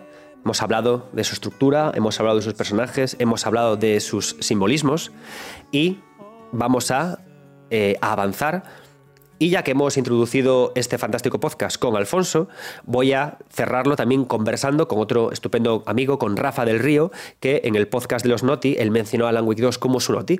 Así que voy a lanzarle estas ideas que hemos estado hablando, a ver qué opina él y a ver si también, como Alfonso, tiene otras interpretaciones que puedan enriquecer este, este podcast, ¿no? Porque como siempre intento deciros, aunque sea yo principalmente el que hable, me gusta que 9 bits sea una conversación. Yo soy tan tonto, tan listo como cualquiera y únicamente os lanzo cosas para que penséis y os sirvan para rejugar los juegos. Antes de pasar a Rafa, hay otro tema que creo que es interesante que charlemos. Y son un tema, creo que es el más controvertido de, Alan Wake 2, que son los jumpscares. Muchos momentos del juego de Alan Wake 2 te asalta una cara que puede ser la de Scratch, en realidad esta cara no es otro que el propio lugar oscuro, ¿no? encarnando a Scratch, encarnando a la, pobre señora del, leño, que aquí es la señora de la luz de Alan Wake 1, ¿no? que aparece convertida en... Aparece... Cha, cha, cha, entonces, es un tema curioso el, tema de los jump scares y puede ser que sea la única cosa como menos, la, cosa menos fina, ¿no? Resulta que está en toda la aventura. Porque la idea me parece fascinante. O sea, me parece fascinante la idea del jump scare. ¿Por qué? Porque muchas veces en el juego, cuando jugamos con Alan, nos sorprende de repente Scratch transformado en una gran nube negra, como los Sin Corazón de Kingdom Hearts 3, que vienen también formando una nube negra. Una idea muy original, que viene una nube negra con la cara de Scratch que nos asalta, ¿no? Entonces, los jump scares que aparecen, pa, pa, pa, es un elemento que es eh, totalmente, parece, ¿no? Antidiegético, está como fuera de la diégesis, que la rompe para decirnos estoy cerca con la forma que sea, estoy cerca, te estoy acechando, voy a por ti. Y luego irrumpe lo que es el monstruo, lo que es el boss. Y te crea siempre momentos de mucha tensión. El jump que pa, pa, pa, pa, pa, pa, pa. ¿Qué ocurre? Que como idea es fantástica, pero tiene un problema. Que acabas hasta, hasta la polla. Acabas hasta el coño de los jumpscares. Es para decirle, mira, para. Ya sé que estás ahí, pero déjame en paz. ¿no? A mí me, ha pasado. Y de hecho me hacía gracia porque cuando me funcionaron los jumpscares para darme miedo fue cuando me olvidé de ellos. Porque en el momento en el que son tan constantes, claro, dices tú, me estoy rayando, pero consigue una cosa que está muy guay. Para empezar, funcionan como alivio de, entender lo que es el backtracking. Eh, cuando el jumpscare aparece, es un aviso de que estás yendo por el lugar correcto. De que, ah, vale, no me he perdido. Ah, bien, es, por aquí voy bien porque el, o sea, el juego te dice, vas bien, pero te dice como un susto. Pero sabes que la cosa está avanzando te vale también como para eh, meter una pantalla de golpe, clacks, que hace que una caminata larga sin sentido, de repente haya cortado con algo, recuperas la atención y avanzas. Fantástico. Es decir, como recurso para oxigenar la linealidad o para oxigenar un backtracking un poco rollo a veces, no olvidemos al final que mucho Alan Wake 2 las narices, pero creo que he recorrido 72 veces la puñetera plaza del lugar oscuro, funciona muy guay. Funciona también como anticipador del jefe al que te vas a enfrentar, como ese eh, momento que te recuerdan contra quién vas a luchar, que también funciona muy guay. Entonces, en ese sentido, va muy bien, va genial. Pero claro, le falta un poco de finura. le falta un poco de, elegancia por ahí, aunque entiendo por qué funciona. Y que me parece también una solución, un truco narrativo muy guapo para lo, lo económico. Y antes de pasar a Rafa, hay otro elemento que quiero hablar, que es Alice. Una pregunta que os dejo en el aire. ¿Alice tiene también superpoderes? ¿Alice es también una entidad? No es una pregunta tonta. No olvidemos que Alice tiene también, eh, sí, tiene también esta parte de la supervisión, o sea, de, la, de la, la revelación. Ella entendió antes que nadie la naturaleza del lugar oscuro. Ella frenó a Scratch con las luces. Y al comprender que Scratch era el propio Alan Wake, quiso en todo momento destrozarlo con las luces, clash, clash, clash, clash, de sus flashes. Con esa luz de sus flashes creó la bala mágica que le permitió a Alan avanzar. ¿Por qué? Porque el arte en este mundo crea y, Alice trabaja con la luz, que es el ejercicio de los fotógrafos. Creó la bala y se la dejó en la caja de zapatos en la que ambos comparten sus cosas. ¿Vale? En la caja de zapatos encontramos una y otra vez. Y luego decide desaparecer. Del, desaparecer. ¿Por qué? Porque así Scratch y Alan Wake pierden esa obsesión que tienen por ella y deciden, razonan poder abandonar el lugar oscuro. ¿Tiene superpoderes eh, Alice? Yo honestamente creo que, que no. Creo que si tiene un superpoder sería como la gran comprensión, la gran inteligencia. Y hay una cosa que me gusta mucho de esta idea, es que Alice es al final Alicia, ¿no? Es un nombre que viene de Alicia en el País de las Maravillas. Y es interesante porque si entendemos que Alicia es una especie como de comparativa con Alicia en el País de las Maravillas, en este caso es el conejo blanco, Alan Wake, que, persigue todo el tiempo a Alicia y Alicia se escapa de ella, que me recuerda un poco este, concepto al propio final de Brave, el juego de Jonathan Blow, ¿no? Esta idea de la obsesión de la búsqueda de una princesa que no quiere ser rescatada.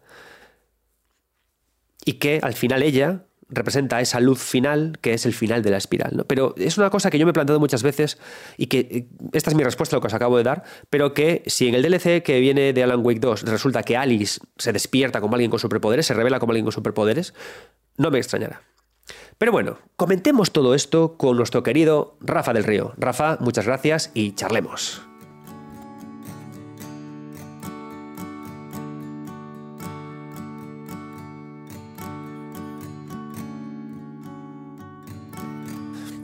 Llegamos al final de este podcast sobre eh, Alan Wake 2 y he necesitado traer aquí al grande, al guapísimo, al hermoso Rafa del Río ¿Qué tal, Rafa? ¿Cómo qué estás? alegría, qué alegría verte, Adrián. ¿Cuánto tiempo, tío? Qué bonito, qué bonito, qué bonito que, este que, dije yo, o sea, cuando hicimos los Noti, eh, me echaste ahí un, discurso de puta madre sobre Alan Wake 2, con teorías, con teorías y con todo, y dije yo, o sea, no puedo acabar un programa de Alan Wake 2 sin charlar 20 minutitos con mi querido Rafa. Entonces, Rafa, si te pues parece, em, yo he estado en todo el podcast echando mis teorías, mis rollos, macabellos, ¿sabes cómo soy? Y digo yo, voy a preguntarle a Rafa, que es un tío más aterrizado, qué le parecen mis teorías y cuáles son las suyas, que es lo que más me importa. Entonces yo te tiro cosas. Me parece genial. Y tú me las respondes, ¿vale? Vale. Vale, primera cosa que te lanzo, cosa importante. Yo, em, hablando de, los personajes, que es un elemento muy guay que hay en Alan Wake 2, y vámonos a Ahti y a eh, Warlindor, ¿vale? Oh. Bien, digamos que esos dos personajes son los personajes que tienen los superpoderes claros y que los usan, ¿no? Vale. Mi teoría es que en este universo los personajes pueden usar sus superpoderes cuando em, tienen una especie como de revelación casi casi como budista, como lo ocurre con Alan cuando tiene aquí el punto de luz. Y en ese momento pueden usar sus superpoderes. Por eso Ahti y Warling eh, son tan superpoderosos, pero a la vez no son enemigos, nunca luchamos contra ellos. Porque están en un estado elevado que es a donde nos llevan los poderes de este mundo. ¿Qué opinas tú de estas cosas? Estoy en parte de acuerdo y en parte yo creo que va más allá, más allá de lo que, dale, dale. Para mí, sobre todo Ahti, me voy a centrar en Ahti porque creo que es el, nexo de unión de toda la obra de, de Sam Lake eh, para mí, Acti hace el papel de Fizban en Dungeons and Dragons, que sé que estás ahora con la Dragonlance y con Dungeons and Dragons y todo este tema. Y creo que hace el papel de Fizban, que es el papel de meta personaje e incluso metajugador, eh, de esa figura que está arriba del todo y que tiene tanto poder que ni siquiera se, llega a involucrar, ¿no? Que simplemente va eh, dando esas herramientas para que el jugador, a través del personaje, siga avanzando y, sea la historia capaz de contarse a sí misma. Es como el Tom Bombadil, tío, de Alan Wake. Creo que es la mejor definición de, de Acti. Mm. Porque es ese personaje casi chistoso, casi jocoso, o sin el casi, eh, que parece que no aporta nada, pero que ya en control a, la protagonista, no me acuerdo el nombre ahora mismo, estoy fatal, eh, le daba eh, esas pistas, esa forma de hacer que siga para adelante, tío. Para mí está por encima incluso de los personajes. Me, gusta lo que dices, porque tanto Warlindor como Ahti, claro, ¿qué es estar por encima de, de los personajes en Alan Wake? Creo que eso quiere decir transitar entre medios artísticos, que es un poco el tono del tal, ¿no? Porque al final Warlindor está por, tan por encima de todo que hace showman, que hace música y que afecta a la narrativa, ¿no? Y Ahti lo mismo. Ahti tiene, eh, se pone a cantar, temazo que se pone a cantar. Se cambia. Entonces, claro, eh, mola porque entonces cuando llegan a este nivel de superpoderes, quizás es eso, ¿no? Que trascienden del propio arte. O sea, que lo manejan como una herramienta para poder comunicarse con el jugador. Sí, yo veo un poco como el, representarse a uno mismo, pero claro, cuando Sam Lake ya se representa a sí mismo de varias formas, es como representar eh, su faceta de creativo todopoderoso dentro mm. del juego. Para esos momentos es como ese máster que en las partidas dice, venga, va, voy a meter un personaje para que os un poco, para que os ayude, para que tal. Y para poder darle, eh, por un lado, contexto a todo y por otro lado, esas notas maravillosas de desquiciar, de descolocar al jugador, que es lo que hace realmente a nivel de narración que te metas centrísimo de todo lo que te cuenten y te lo mm. traes todo, tío. Es increíble, tío. Segunda pregunta, a ver qué opinas. Alice, el personaje creo que más intrigante de, todo el juego. ¿Crees que Alice consigue poderes en Alan Wake 2 o que no tiene poderes, que no es una entidad? ¿El FBC crees que iría detrás de ella o que no? Yo no lo tengo claro. yo creo que el FBC iría detrás de ella porque el FBC va detrás de todo y mete unas patas tremendas. Me hace mucha gracia, ¿no? Como sí, sí, son los que lo saben todo, pero sí, sí, te pones a leer los informes y te la... Es de puta madre el FBC. Te, diré que son, los pagafaltas del mundo, ¿eh? porque somos el FBC, lo tenemos todo controlado y es en plan, no, no tenéis ni puta idea. Y arréglate la pierna, ¿sabes? Pues yo creo que, eh, joder, pues no, no, no, no sabría decir. ¿Qué opinas? Vamos a decir que realmente no tiene poderes como tal, que no llega a conseguirlos como tal, pero que sí tiene un tratamiento especial dentro del juego que hace que sea un personaje importante para, para el FBC.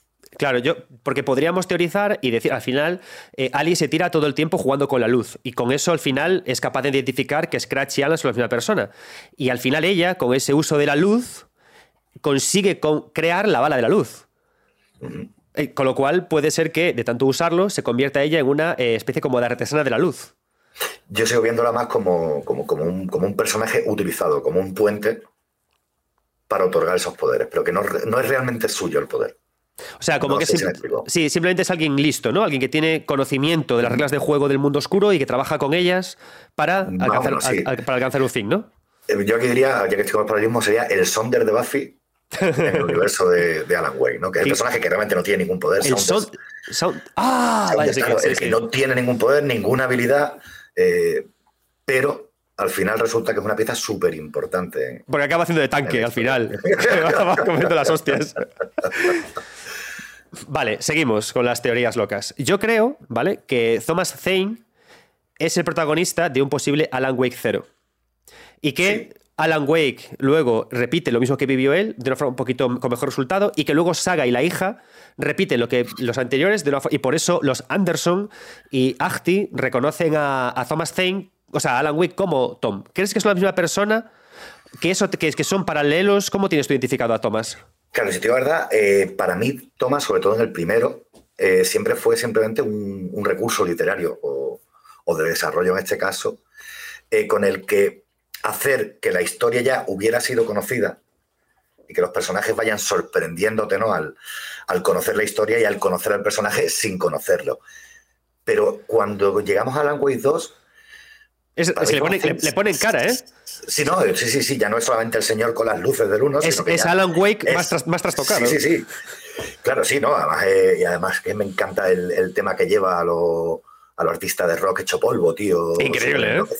Que, esa parte. te, qué bonito ese encuentro, sí. Esa, parte me, me, pareció un poco, y cuéntame tú qué opinas, me parece un poco extraña, porque en principio, eh, o sea, plantean aquí a Thomas Zane como cineasta. Pero en la obra original, en Alan Wake 1, Thomas Zane era escritor. Sí, Con lo cual, ¿qué es? ¿Hay dos Thomas Zane? Claro, aquí te cuentan un poco como que cuando llega de nuevo al lugar oscuro, eh, desata entonces esa obsesión por el, por el cine. sí como puedes un poquito la, versión del lugar oscuro de Alice, que desata esa obsesión con la fotografía, pero a un nivel que no tiene nada que ver con lo que era cuando vivía con, Alan, ¿no? Entonces yo creo que Thomas Zane, eh, en este caso, es el Thomas Zane del lugar oscuro que no tiene por qué ser auténtico. Te entiendo. Sí es que existió de verdad, que realmente supuestamente sí, porque, bueno, fue el novio del Señor de las Luces y luego se metió eh, de la Señora de las Luces, perdón, luego se metió ahí en ¿eh? medio la Señora Oscura, sí, sí, no, ahí tenía su rollo. Y de hecho en el 2 creo que es totalmente obvia la decisión que toma Alan Wake. Es aplaudible, ¿no? Es como, venga, por curiosidad. Está muy bonito. Pero. Que es, que es curioso porque Thomas Zane, o sea, Alan Wake le mete una bala en el mismo lugar en el que luego él consigue el punto de luz de la iluminación. Exacto. Claro, es que quizás es porque rompe, es, una, imagen de su pasado. Es. Es la espiral, yo creo. Un Alan Wake alternativo creado por un mundo de. Porque claro, aquí también te habla mucho eh, de todo el tema cuántico, ¿no? Aprovechando que meten al personaje de Quantum claro. Entonces, puede ser un Alan Wake cuántico de una dimensión paralela. Puede ser, puede ser Alan Wake un personaje de Thomas Zane. También, por supuesto, claro, pues se ve reflejado a sí mismo. Del mismo modo que Saga es un personaje de Alan Wake al final, en realidad, porque lo mete en la historia. Sí, sí, lo pasa que, pero también es un personaje con otra. Yo que sé, que me parece muy guay, tío, cómo llevan este tema. Me gusta mucho porque además te cuelan la verdad en la cara. Saga Anderson es un personaje que te dice su nombre, Saga hmm. Anderson. Sí. Están los Anderson, que además son los, los hijos de Asgard. Sí. La saga eran los cuentos que contaban que hablaban de los hijos de Asgard, ¿no? Que hablaban de Odín, de Thor. Sí, porque Anderson es, son, es hijo. Tiene algo que ver con. Der Saga Anderson. ¿No tiene algo que ver con Saga y sus hijos o algo así? No sé, pero es que ten en cuenta que Anderson es el apellido también de, de los hijos claro, de, claro, pues es que, son Anderson. Es que eh, te lo dicen del tirón. Claro, claro, pero tiro, tiro, la cosa ahí al aire, ¿sabes? No, no, que incluso la propia palabra Anderson, ¿sabes? Tiene algún significado en traducción. Ten en cuenta que sería. Fonéticamente. Pero fonéticamente, ¿sabes? Sería finlandés, yo qué sé, tío. Si pero cualquiera, ¿sabes? Ya, el finlandés lo tenemos poco manejado, tío. otra pregunta que te lanzo. Otra pregunta que te lanzo. Te digo por la, por la fonética, perdón. Y también podría ser Thunderson. Ah, mira, claro, por eso. Es que es así. Eh, una pregunta un poco así locada, porque, eh, bueno, primero en este podcast vino Alfonso Gómez, luego hablé yo, yo y ahora hablo contigo, ¿vale? Sobre la espiral. ¿Tú crees que, y te deja que te explique, ¿eh? que, Alan Wake transita esta espiral desde los anillos más anchos al más fino hasta el punto final o del punto final hacia arriba. Alfonso cree que lo hace hacia los más anchos. Yo creo que lo hace hacia abajo, hacia el punto final, hacia lo profundo. ¿Tú qué crees? Visualmente creo que es un camino de entrada, o sea, creo que sí que va hacia el centro, pero...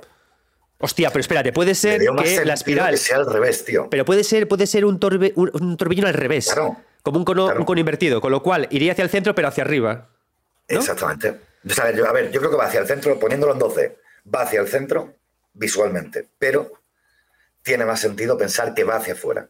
Mm. Sin embargo, lo que tú comentas en 3D, o sea, la caída pero si sube hacia arriba, oye, qué bonito sería eso.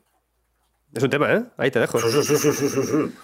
qué bonito sería eso, porque además que aquí podemos meter la espiral como el primer torbellino que aparece, el primer tornado que aparece en ahí, ahí estamos. Claro, claro, es, que es, que ese es el tema. El tema de. Eh, hay una cosa que a mí me encanta de todo Alan Wake 2 y Alan Wake 1, que es que al final los lugares intermedios, el agua, una puerta, son los espacios de comunicación que existen con el lugar oscuro.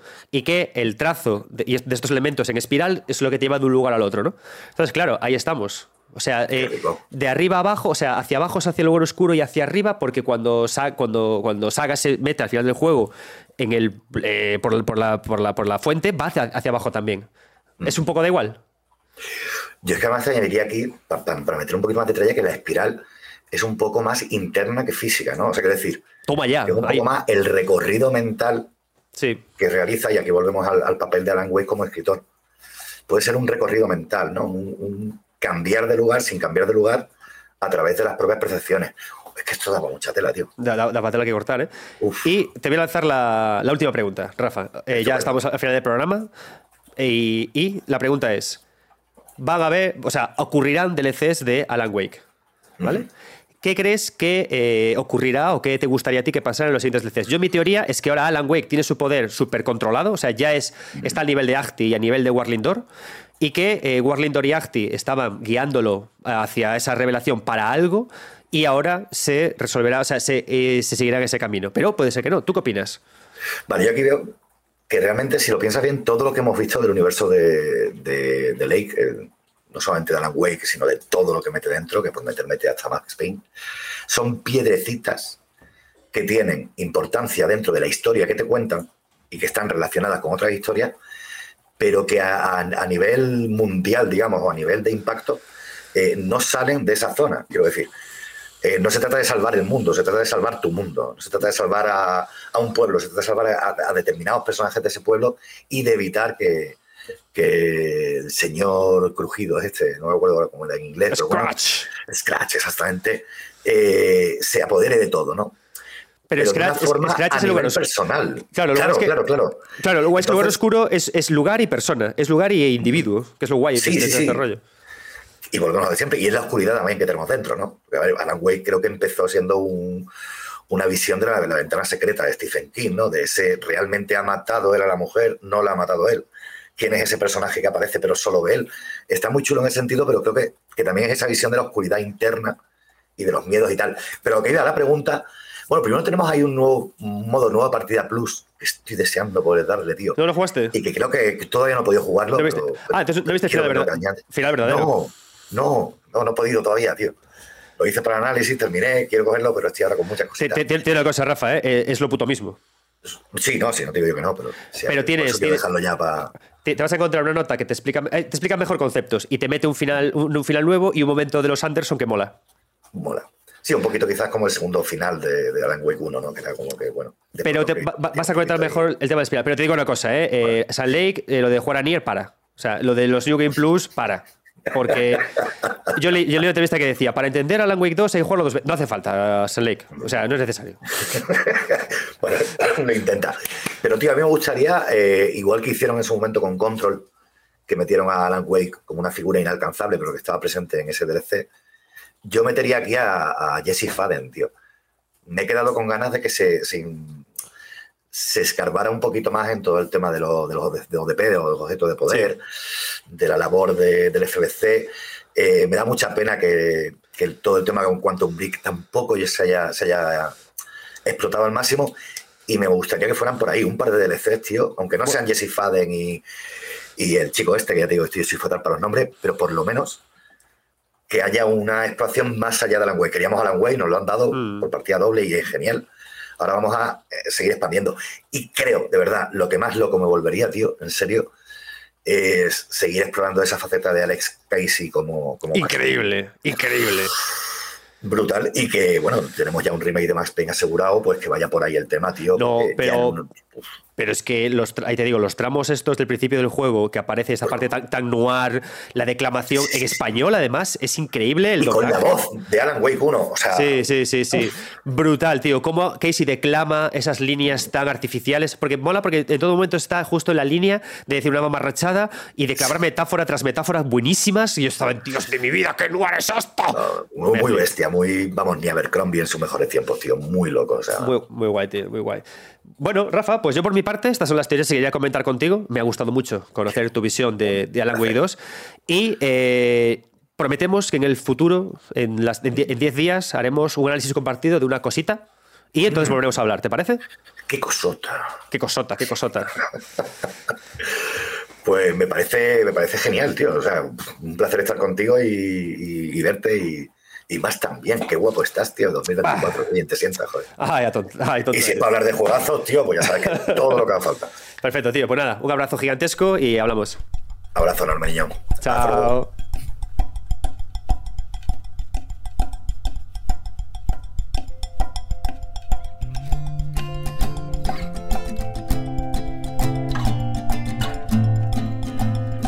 Muchísimas gracias, Rafa. Espero que este programa especial sobre Alan Wake 2 os haya molado, que os anime a comentar vuestras impresiones sobre el juego y em, a título particular, sobre todo, que em, disfrutéis en particular de estos videojuegos tan abiertos a la interpretación y que transforman el narrar en justamente un acto de jugar. Para mí son los juegos que al final más me interesan, por eso me gusta mucho Baldur's Gate 3 pero es otro, otro ejercicio de narrativa mucho más brutal y, denso que este, que es más fino, más elegante y más ludo narrativo. Es un programa que he disfrutado muchísimo haciéndolo y quiero daros las gracias por estar ahí. Como os decía al principio del programa, no os preocupéis, habrá juego lento de Dark Souls 2, pero todavía hay jueguillos que analizar y que sacar adelante y estoy yo solo y madre de Dios de, mi vida. Pero queda todavía 9 bits para rato y por supuesto habrá tiempo para todo. Muchas gracias por estar ahí Yo soy Adrián Suárez, esto es 9 Bits y nunca dejéis de jugar.